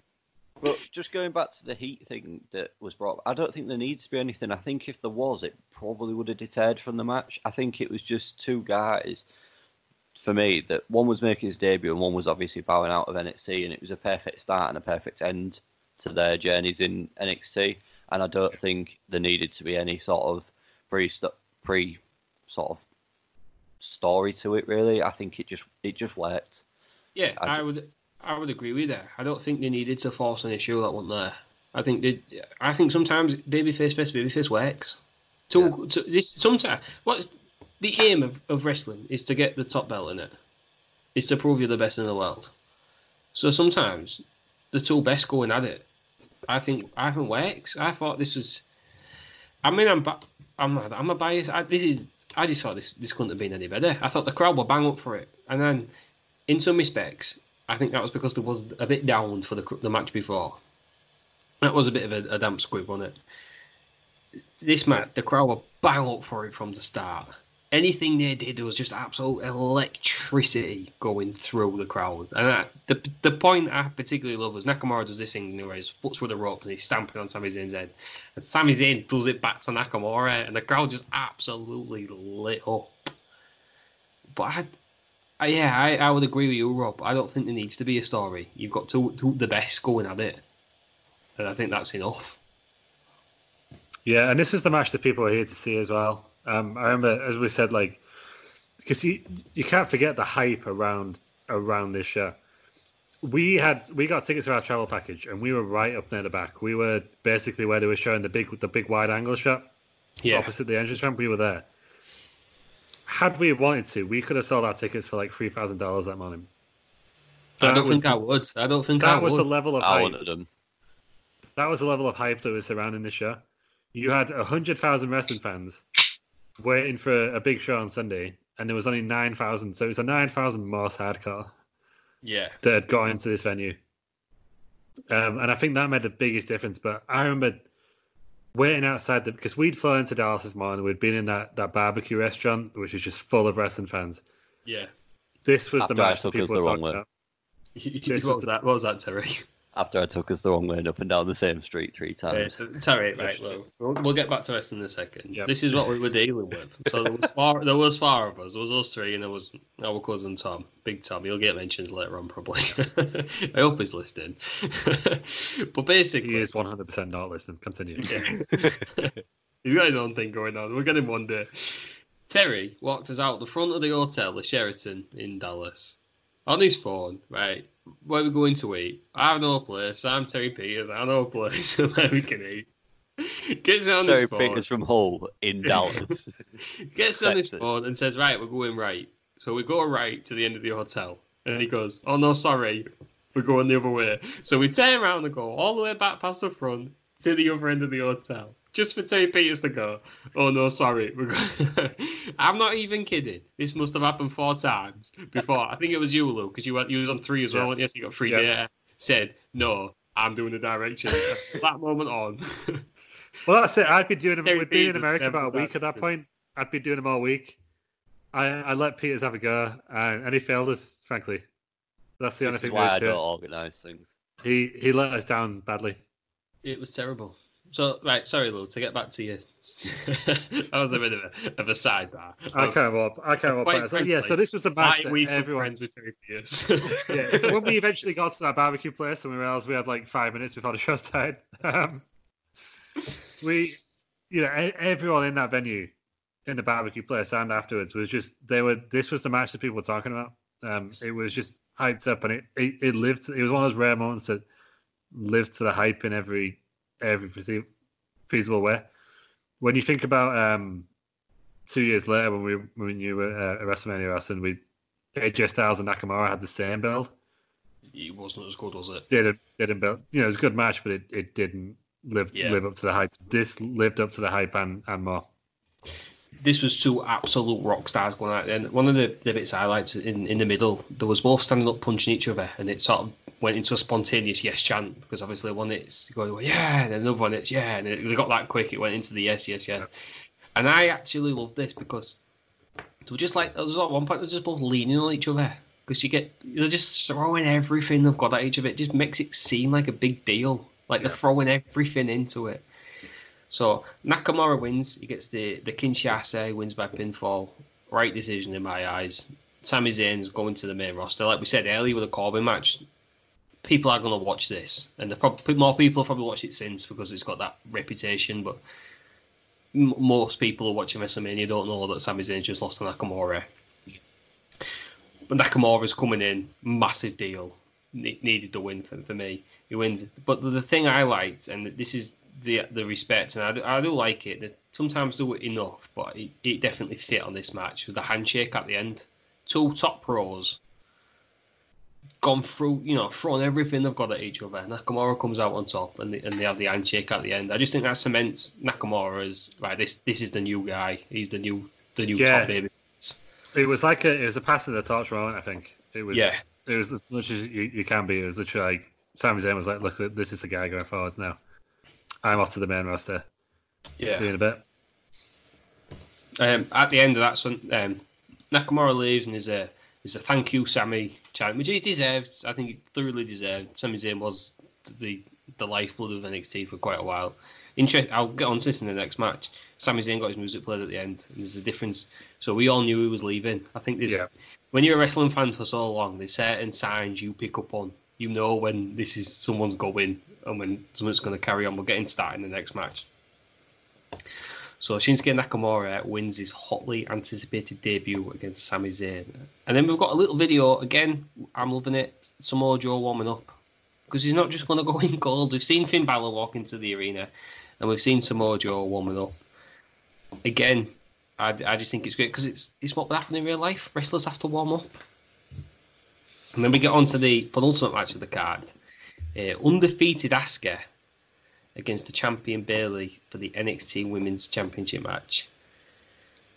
I thought, before we get in, I thought this match suffered at the start. Again, this is like the Austin Aries Baron Corbin match. We've been that hyped. We've just seen the best match of the weekend, of the year, of the decade, of Man and Rob's life, mine, Terry Peters' life. And Bayley and Asuka come out, and no matter how good that match is going to be, we're all exhausted, we're all drained. This is why, this is why sometimes you need Santino Marella to come out and do something daft. Do you know what I mean? Hornswoggle or something. This is why they have it, isn't it? Yeah. So we've got Bayley versus Asuka. I thought that the crowd took a took a while. Not that they didn't get into it because they did at the end, but just took them a while to to, to re-energize. Um, what about you, Terry? What, did you have any thoughts on Bayley, Bayley versus Asuka? I think it's very hard to follow the match before. I agree completely. I've, I'd noticed that down. Uh, noted that down. Sorry. Um, at this time as well, Bayley as a character, I think, was very, very over. Whereas I think the character that she is now, which is not too dissimilar from from this point, is very stale. And I do think she needs maybe an update. I know she's a, changed a little bit now and is a heel, but I do think that she maybe just needs to go off TV for a little bit, drop the belt, and have a come out as a some something a bit different. But at this point, she was just so over. It was it was unbelievable. again, I think both both wrestlers, the style suited each other. I thought Oscar Asuka, sorry, was really good. Uh, again, makes everything just look painful. Um, it just there was sort of a, a guillotine choke as well, which from Bayley put onto Asuka, and then it the reversal and the sequence they put together ended up with Asuka then putting an ankle lock on Bayley, and it's things like that. It just makes the match flow really well. Um, I just like I say, and then there was a mirror sequence where they both do a double drop kick and then sort of go for the same punch and then the next move, and again, it, it just the psychology like that I thought added to the match really good. It was uh, very smooth on it, very smooth. Yeah, two top pros. I, just, I did feel like you say the crowd maybe took a little bit of time to get into it just because of what had happened a minute ago. Well, the match before, rather than a minute ago, and but I thought the ending was was quite good as well. The way the match was finished, I I thought on the night that Bayley was actually genuinely out cold, which shows how well she she sold the the move. Yeah. Um, and I think I think Asuka came over really well. I thought Bayley came over really well. It didn't the finish didn't diminish Bayley too much by it was more of a, a body's passed out from the pain rather than her giving up. A very uh, Stone Cold WrestleMania 13, wasn't it? Rather absolutely. than and I thought it made Bayley look very strong. Uh, Yeah. Sorry, Asuka looked very strong because of the way she KO'd Bayley. Yeah. I thought this was um for me this is uh, an example of of why they shouldn't copy storylines to the main roster from NXT. I thought we, I- we sort of alluded to it in the past match of American Alpha where they tried to recreate this moment when they beat um, Bray Wyatt and Randy Orton for the tag team titles and it's manufactured. Everyone can tell it's manufactured. They tried to do the same with Bayley. Um, they tried to recreate this sort of groundswell for Bayley, and she was probably, apart from maybe Nakamura and Zayn, Bayley was the second, third most over person in this full. Well, she was Car. last. She was last of the four horsewomen, wasn't she? The other three were going to WrestleMania in, on Sunday to have a really good, probably match of the night Yeah. candidate on, on as a triple threat match, and she was the last one remaining. She'd had some really good matches as theirs, and like you say, her popularity at the time was right up in NXT, and I think, like you say, she was probably the top female star in NXT at the time. Yeah, and it was it was organic. That, that that was the thing. I don't know if Bayley was ever meant to be the top star. She was obviously a pro. She, I think she'd been doing it for a lot longer than some of the other um, females were in NXT at the time. I, I think she, they definitely um, it's a podcast. I think they definitely to Bayley for some like uh, for some uh, like guidance and, and how to you know to do sort of like the, the little things. But I think this is you can't recreate this because this was organic. And I think they failed that on the roster. I remember, I remember being at the Raw on the Monday, and I think it was the start of the Charlotte Natalya feud, and every, everybody, and I'm not kidding, everybody in that centre thought Bayley was coming out to challenge Charlotte, and when it didn't happen, sorry, sorry, uh, he put me off. Lose, I don't know what he's done. Has he spilt his beer or? he's having a mare. That's what he's I having. my beer. I my beer. It's, it's fizzed up a bit. That's all that's happened. So it's, I've kind of recovered now. 29 years of age. He's 13. think. Like, he's 30 this year, and he can't open a beer without spilling it all over himself. No, there was. God knows is- what he'd this have one's done if he'd have got a Diet Coke at the arena. It's been in my fridge since Christmas, and it was. I remember it being dropped before Christmas. Still fizzy. Didn't expect it. I pre-warned him. I pre-warned him before the show that that beer would still be fizzy. Well, ah, no, I love it. Well, But yeah, right. Let's get it back to wrestling. Yep. Lou, Bayley versus Asuka. Did it live up to your expectations? Obviously, Asuka at this point is undefeated. She looks unstoppable. Bayley's the champion that we all love. She's beat Nia Jax at the previous takeover in London. Nobody thought she would. Did it live up to your expectations? Yeah, so I, I thought it was a good match. Um, I think so. The first NXT show I ever watched was um, Takeover Brooklyn. So from the start, in my mindset at least, Bayley was like the the woman really. Right. Um, well, first time I pro- started watching NXT properly, I've gone back and watched other things, but at the Yeah. time, Yeah. um, and I think it works. I remember at the time the the end was quite flat in the in the arena. Was it sort of just happening? So So it was a bit like, oh, what, what, what just happened? Um, So- I So think for that's those- why I'm thought she was out cold because, like you say, it just sort of happened out of nowhere, and I thought it was it was real. I don't So- I don't know what you two thought of of, of Yeah, I just, I, I mean, I couldn't, I couldn't just, I just couldn't work out what happened.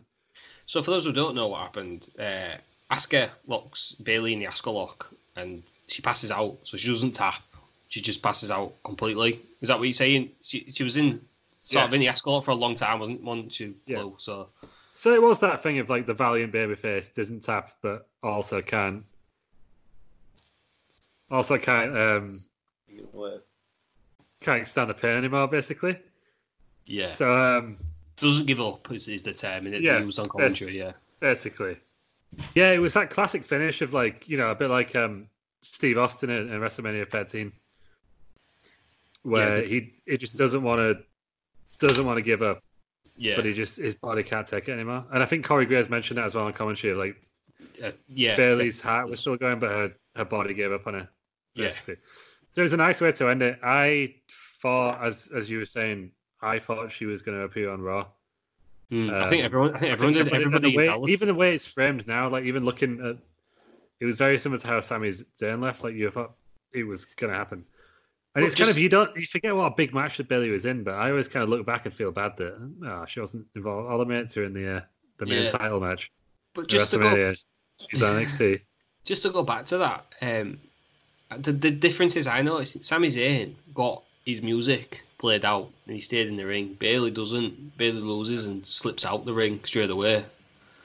It's more about this is Asuka's moment rather than Bayley's. So that, that's maybe sort of if you look back on it now, you can see that. Yeah, Oh, it's going to carry on. She's going to stay in. Rather than like Sami Zayn, he had his moment and they showed it on TV, didn't they? Thank yeah, you, but Sami. then but then they were weirdly on on Sami Zayn saying that is this the end for him? right, yeah, We don't know, which is a bit odd. Like, well, I think it was Tom Phillips who went, "Oh, well, he's got this fantastic opportunity in his career at WrestleMania." But then he started talking about being a two-time NXT champ, and I was like, ironically, it's probably more possible now than it has been because there's the, the if he went back to NXT for whatever reason, you wouldn't think anything of it these days. I, I, was, I was thinking that, and I was maybe but at the time, that. it was a, at the time it was a definite uh, step up. Yeah, yeah. They always say, don't they, that there's no difference and it's a third brand. But back then, maybe Well, not back now. then it was back then It was definitely a step 100% up, wasn't it? developmental. It was it was in that weird transition phase, but it was definitely a developmental. And people did learn a lot. Like Sami Zayn learned a lot from there because he was obviously our gen- Generico before then. Yeah, Generico. yeah. Um, before then, so he, he obviously learned a lot and tweaked his character a lot. Um, Well, he, worked, he worked in a mask, didn't he? So he's got to learn Yeah. how to not work in a mask. Yeah. And obviously, even people like Austin Aries kind of tried at least to learn the WWE style. So you had It that is- weird mix of experience vets learning WWE style and, and people like Baron Corbin learning to wrestle. Um, yeah, And I think Bayley probably fell in between because I think she was an independent star, but not necessarily a, a well-known one. Davina Rose was it? Davina Rose, something like that. Yeah, before she moved to uh, before she moved to NXT. Yeah. But a, a good match overall, I thought. Um, definitely, it was there, but nothing could have followed Nakamura's in. I don't No. think. Someone had to go next, didn't it? And some, this is the second, the penultimate match, so you, you'd have your, your championship. The, the one thing I do like about NXT is they don't, um, they don't differentiate between the women's and the men's title. They're just two titles. They're just the, Yeah. the top the top wrestlers. The top two wrestlers are the champions, aren't they, regardless of what gender they are, which I thought was absolutely brilliant. But in another crowd shot, we've got Bobby Roode, who did get a big pop. A lot of people were excited to see Bobby Roode in the crowd.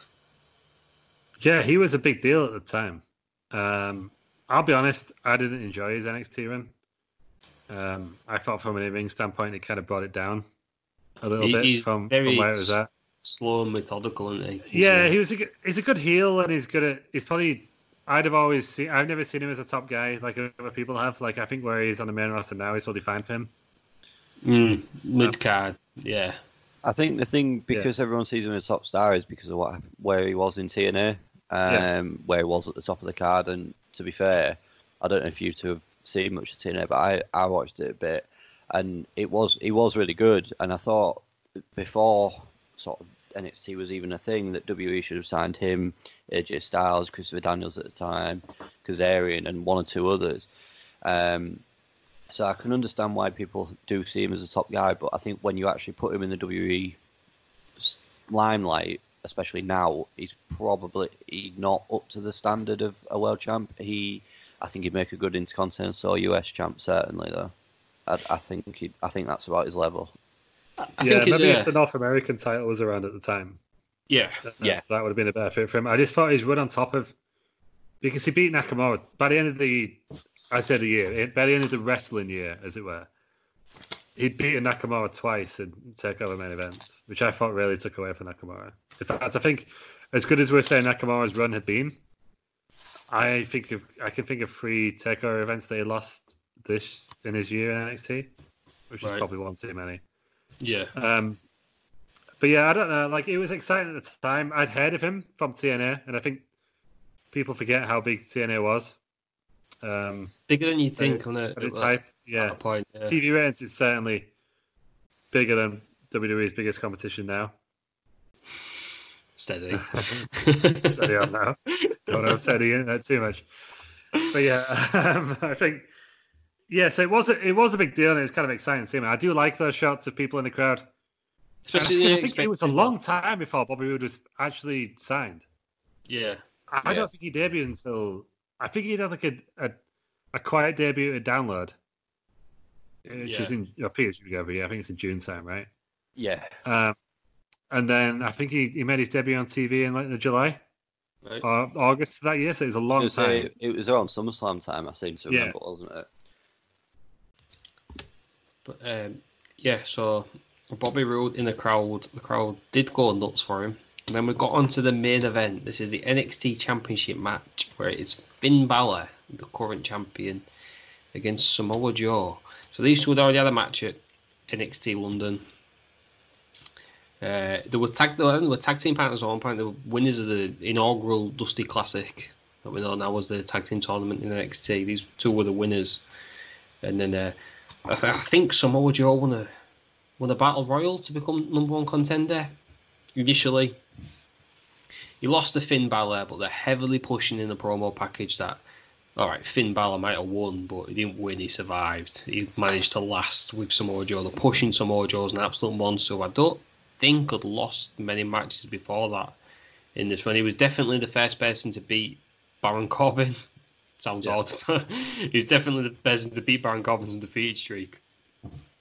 And just starting off, what I liked about this was we saw Samoa Joe before he came out hyping himself up backstage, and then his music hit, and it was sort of not it's not so much Goldberg where we saw him come out his dressing room and everything, but we saw him. He was backstage. He was ready to go. His music hits, and we, we saw him walk out. And I thought that was quite a, a fresh way of of look of uh, starting a title match. What do you think, Lou? Yeah, they played the uh, the cage match music over it. The dum dum dum dum dum.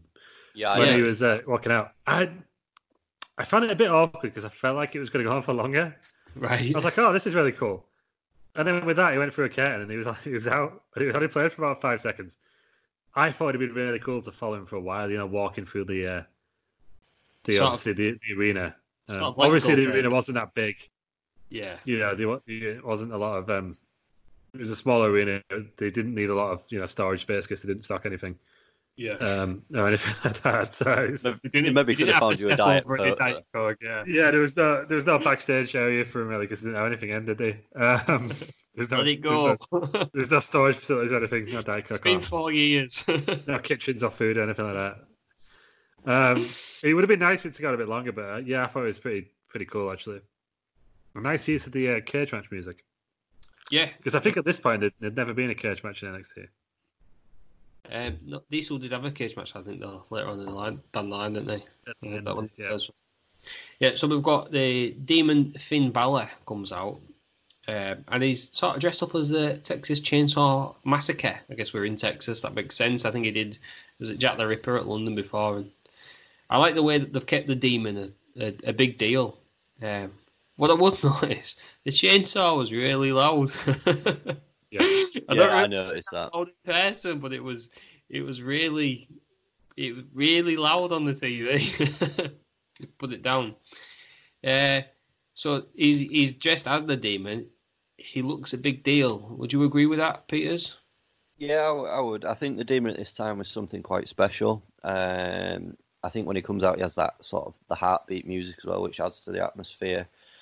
I don't like say. I think what the demon maybe represented at this time to what it represents now is completely different. I think it's maybe a bit overused the demon, um, but I think like you say at this time, it was it was very good. I think it was it meant something more, and it just gave the match that extra feel, extra special feel that it needed. Yeah, I think like Nakamura, when you see the demon, it feels special. You think this is a something I'm gonna remember. You know something's gonna happen, don't you? I'm yeah, I'm glad I'm here alive for this moment. I think. Um, Interesting side note on that, that entrance. Um, apparently, I, I read in an interview that he was meant to come out on a horse. That was the original plan because um, they're in Texas. But then he'd learned that Triple H had an accident whilst whilst trying to um, attempt an entrance on a horse so he decided to scrap it. So they wanted the, the Texas Chainsaw Massacre instead. Speaking of horses, is it is a famous Al Snow story? I say famous. I've heard of it. So it must be that famous. Quite famous. But is that an independent show? Probably down south somewhere in America. And um, the guy who owns it, him and his son are the top like wrestlers, and they're coming out. On, yep. uh, I don't know, maybe. And they're coming out on horses, but apparently because the ramp's so slippy, you've got to put a special shoe on. And Al Snow knew this, so he wrestled on early in the card. And uh, and he wanted to, normally said he'd leave or he'd do whatever. He, he didn't bother about the rest of the card. I got blame him, but he said he wanted to stay and watch. So he stayed and watched for this like man and son to come out horses because he knew they didn't have this special type of horseshoe on. So they're just like slipping all over as they come down the ramp. They have to get off the horses early because the horses are just gonna go over. this is their like whatever these little indie feds. Yeah, these their WrestleMania. I can't yeah. remember what it's called. I'm sure it must be with with um must have been on the Steve Austin show. You probably get it if you listen to his iCards. I'm sure Steve Austin or Jericho, probably Steve Austin. Uh, and, yeah, and he watched them on this horse and he watched them slip and slide. So maybe that's why. Maybe they had a horse ready to go. Didn't have the special horseshoes on. Yeah, but apparently that was the, the initial idea was for him to come on a horse because they were in Texas. Would that have worked though? Would that have worked with the demon?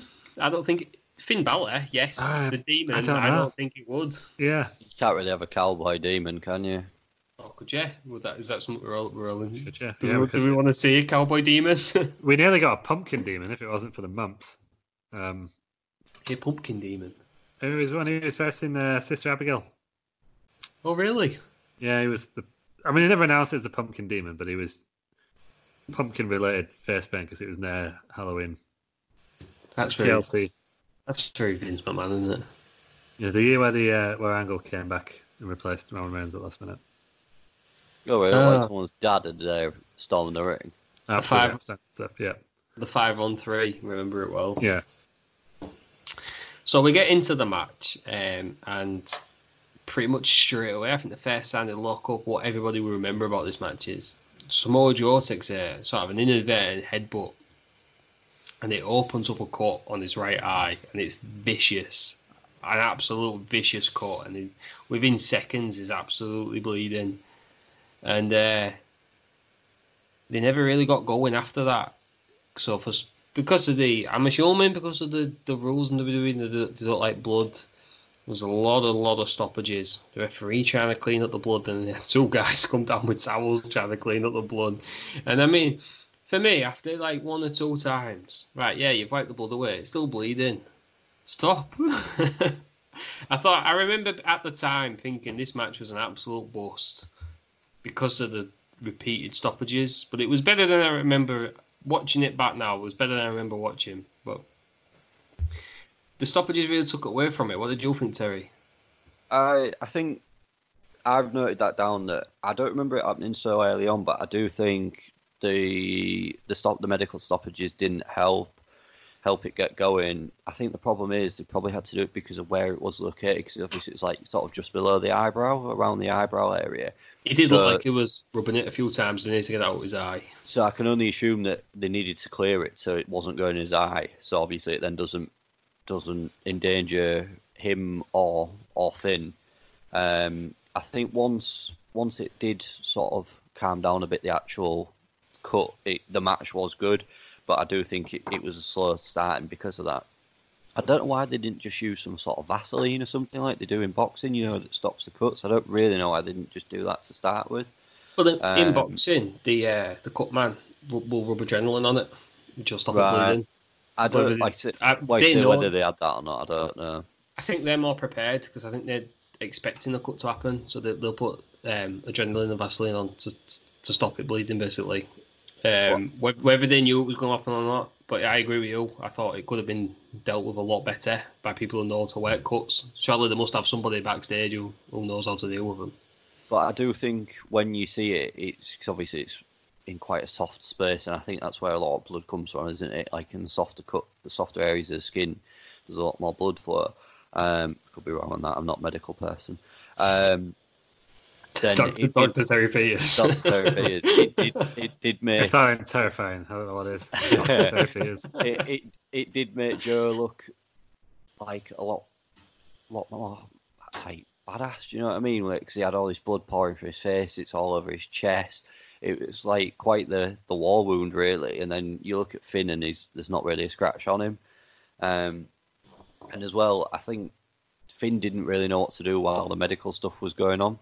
And So he was just, but the commentary were then saying it, it gives him valuable time to recover, which I suppose he was trying to do by just sort of staying down a bit rather than being at one side of the ring just waiting for something to happen.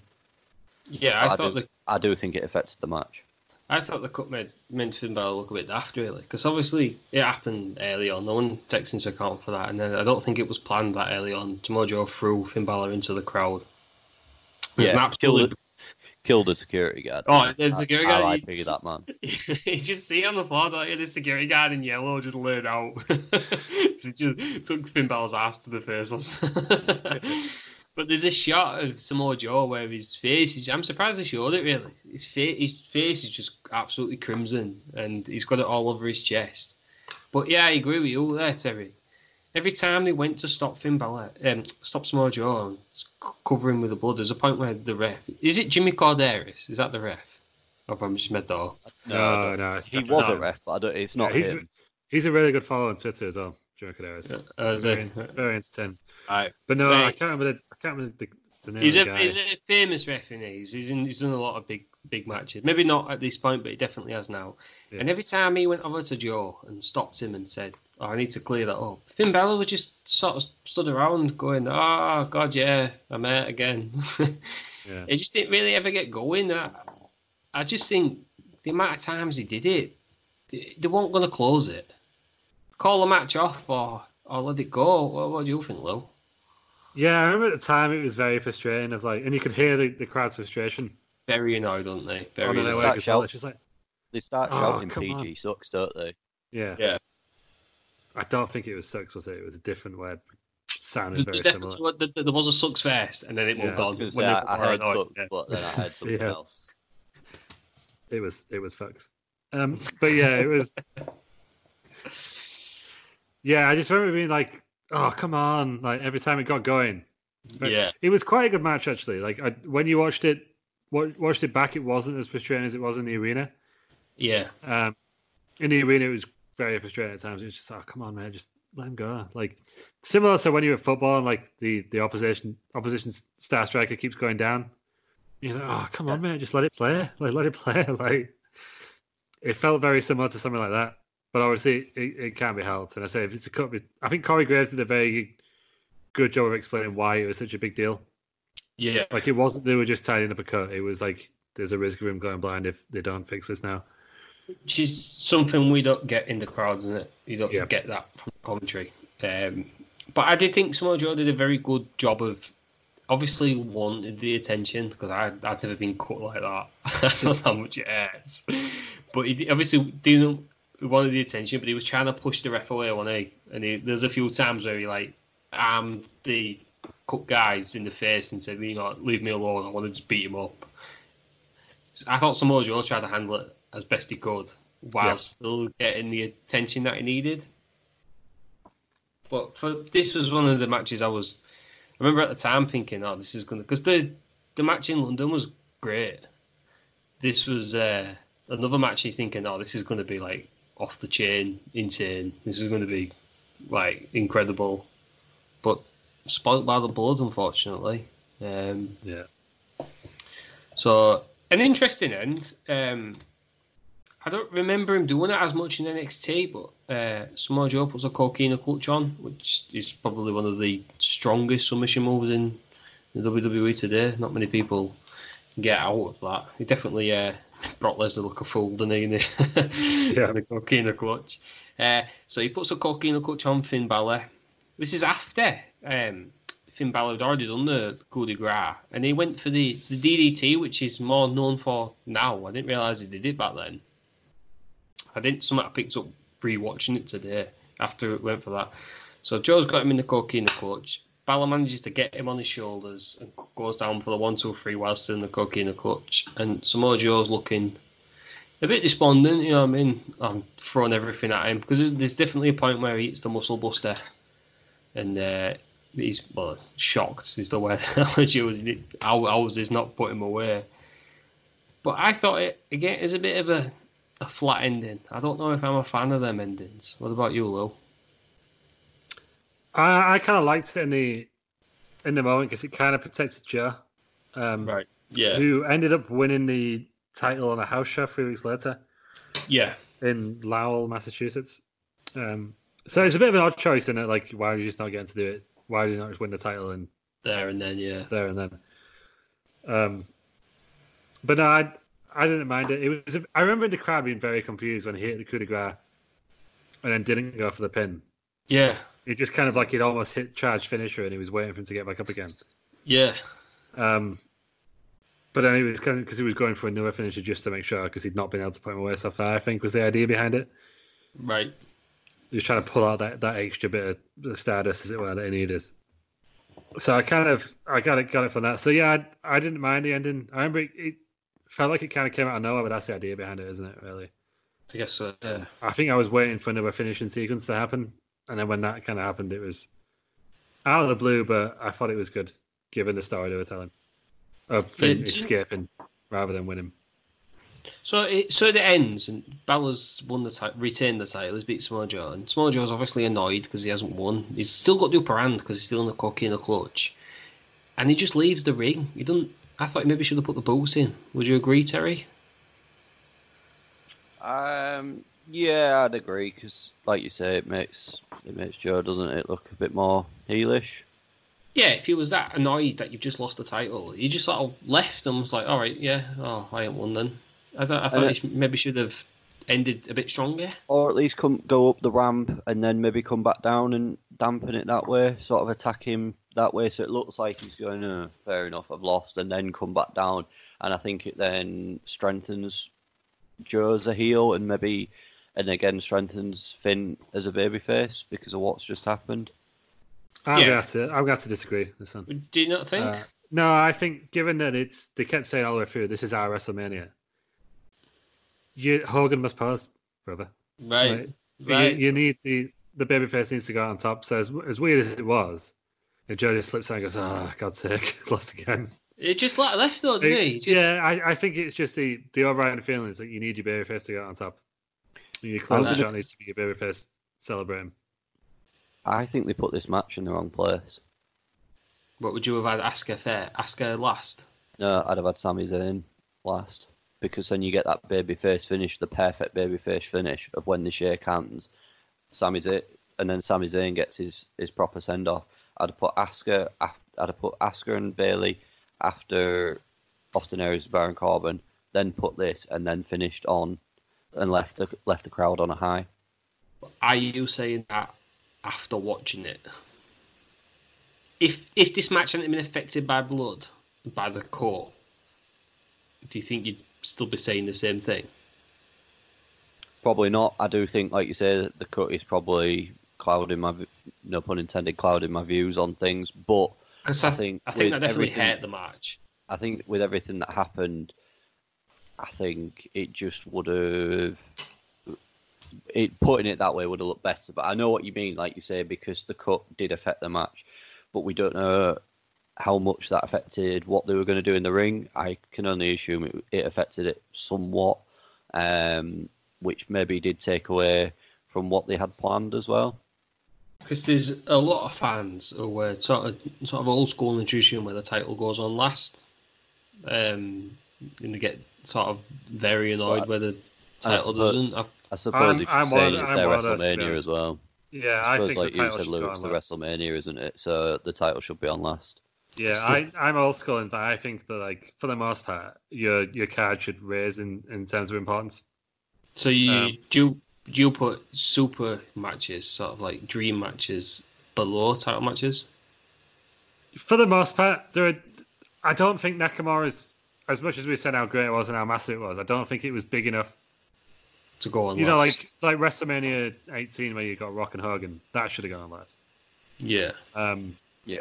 but I think this time, no, yeah, probably not. No, it was it was a big deal, but the NXT title's still quite new. NXT is quite new in general at this point. yeah. You've got to make your title look like the most important thing on the show. I would agree. I would agree with you, but I also You- I would I would have had no issue swapping Bayley and Asuka with this match, I was just going to say that. but I think went on had this match gone as planned, you would have been brilliant. wasn't the amount of blood, this would have been a, a nicer way for the crowd to finish on rather than Bayley passing out. And I do, and I do think that's what, what has dampened this, this match. It is it is the fact that he got that cut, and I think it was it, that it was so early on. If it was towards the end of the match, they could have just said, "Well, we'll, we'll cut it five minutes early. It's off, uh, two minutes early. It's not not a big deal." But to have it happen thirty seconds into the match, it totally changes the complex for the rest of the the 15, 20 minutes that they went. Yeah, because it was so early. They had to whatever they had planned was out the window on it. Like I, I think the the Balor's spot into the crowd, especially, was was definitely uh, sort of on the fly, spontaneous.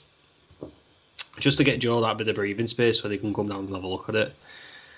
But on the whole, one of the best shows I've ever been to. I thought there was two absolutely brilliant matches.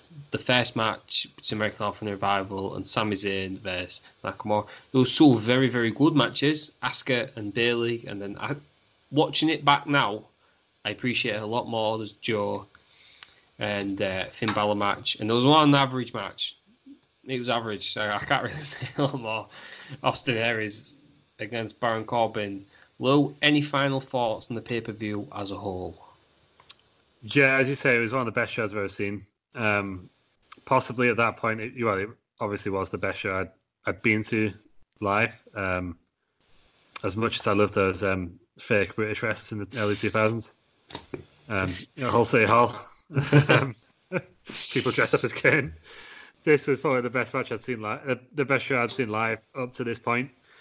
Probably the best show in NXT's history I would at agree this with point. I do think they've Yeah. exceeded themselves since then. Um, yes. I still think Takeover New Orleans is the gold standard for me. Again, I might be biased because I was there as well. Um, but I think that's We'll the gold standard of, of we'll NXT show next year. next year. next year now. Next year we'll do that. uh, yeah, yeah, too late now. Um, yeah, next year we'll get to that. But yeah, I, and I do think, yeah, this, the the the personal specialty I had from the spe- personal specialist I had for me was we'd made it to WrestleMania weekend. You know, you know, I'm there. You know, with some of my best mates, and and you know, obviously Terry Peters was there as well. Um, and he was like, "Bloody hell, we're at WrestleMania weekend." Um, and that's where it really it really hit home, and it was just such an amazing way to start the weekend.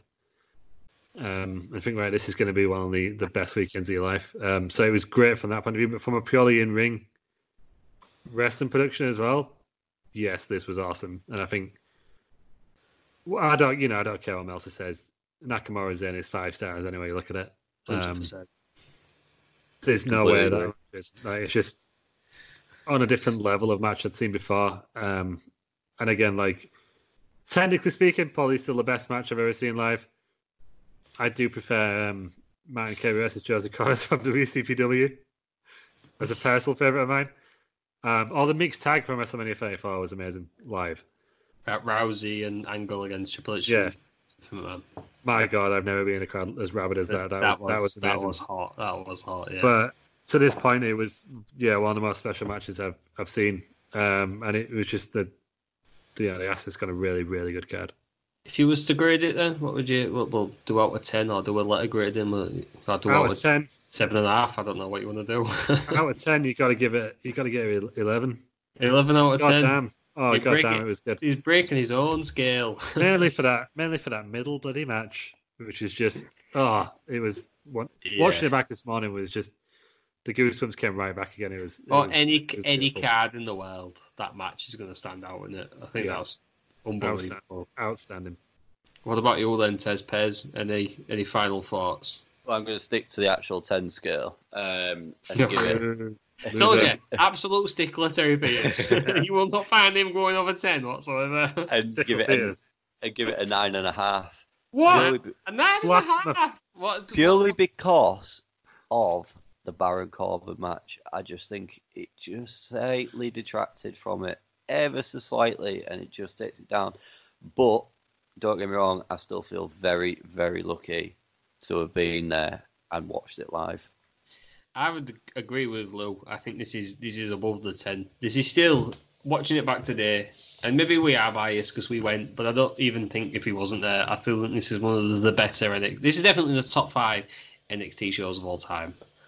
I think Yeah. it's top two, Top two. What what, what what's um, along with along with 34. Is that New Orleans? Yeah, I'd put New Orleans. I'd put them on a par. Would you? So both nine and a half.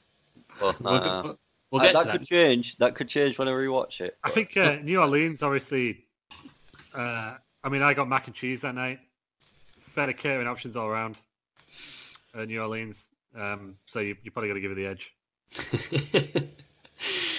so uh, that's what we're saying. So join us in a year's time when we go through NXT New Orleans and find out why Terry Peters has knocked off half a point. Got to wait, got to wait a whole So- year for that. It'll be because somebody's bloody name isn't read out alphabetically. Subject to change, listeners. Subject to change. No, he's back checking already. It's been what at 30 seconds. he's back checking on it already. But that was NXT Takeover Dallas from 2016. It's the WrestleMania 32 weekend. Unbelievable way to start it off. Definitely a lot better than starting off with a Hall of Fame. Lou, you will probably agree with me there. I mean, anything where Hillbilly Jim isn't involved is obviously we I was think the- Somewhere in New Orleans, Hillbilly Jim is still uh, continuing his Hall of Fame speech now. yeah. He's just Yeah, locked in that building during this pandemic, Yeah. still talking. so, well, unbelievable show. Just great stuff from start to finish. Uh, next week is it? Um, It is Spring Stampede 99, Spring. Stampede 99. So, which is the last good WCW pay per view. is it good? Because It is good. It is, you know, and I'm not just saying this because my boy DDP wins the title at the end. Spoiler alert. Um, it's a, it's Bloody a, hell, I hadn't even seen it. well, now you know. Sorry. It's- Spoilers. Boo that man. you know, it's got uh, Goldberg, Kevin Nash, uh, Scott Steiner, Booker T, um, the Four Corners match, which is let me remember DDP, Sting, Ric Flair, and uh, someone else. Is it Hulk Hogan? It might be Hulk Hogan, you know. Um, but it's just a, it's a really good pay per view that I remember again from my childhood. One of the first pay per views I watched in its entirety. And yeah, as critics would say, it's the last good WCW pay per view, which considering it lasted for two years after this, says a lot about late WCW. But yeah, it's it's a beautiful pay per view.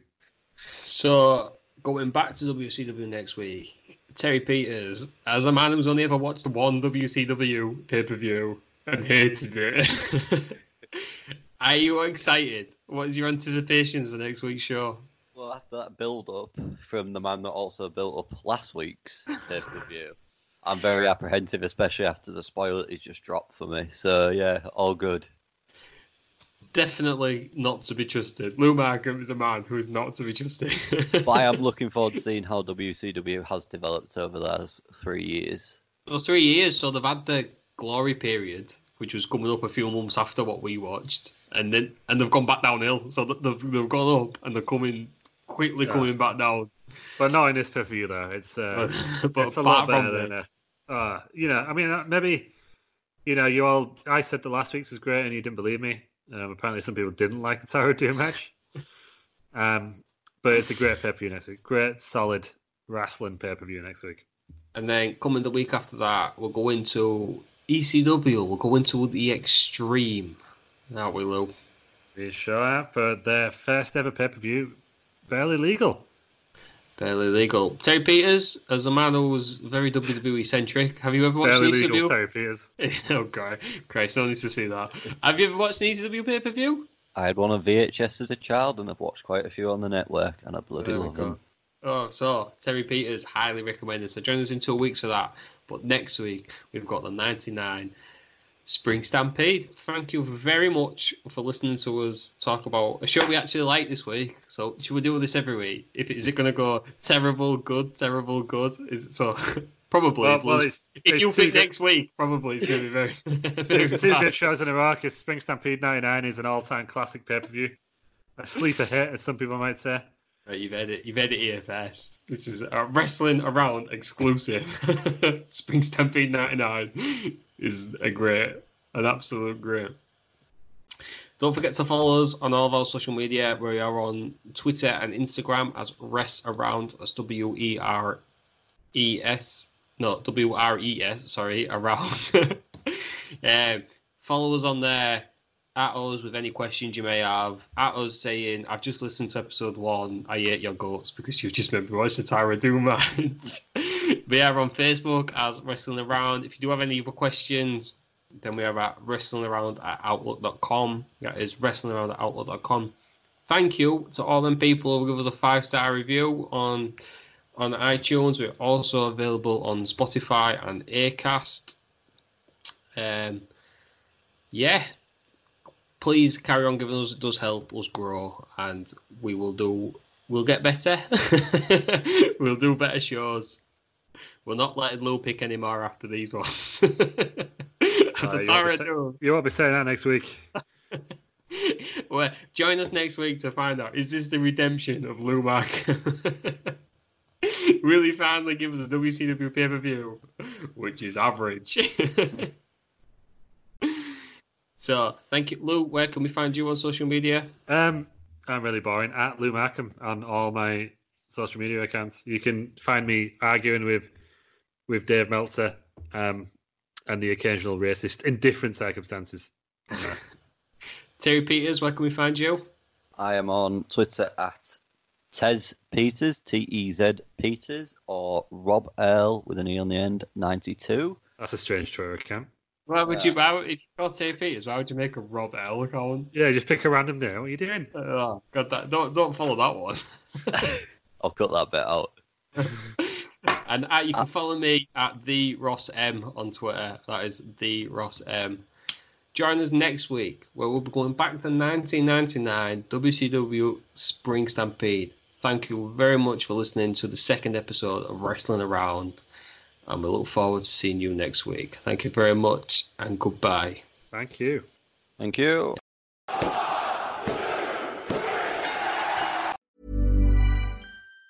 Even on a budget, quality is non-negotiable. That's why Quince is the place to score high-end essentials at 50 to 80% less than similar brands. Get your hands on buttery soft cashmere sweaters from just 60 bucks, Italian leather jackets, and so much more. And the best part about Quince, they exclusively partner with factories committed to safe, ethical, and responsible manufacturing. Elevate your style without the elevated price tag with Quince. Go to quince.com slash upgrade for free shipping and 365-day returns.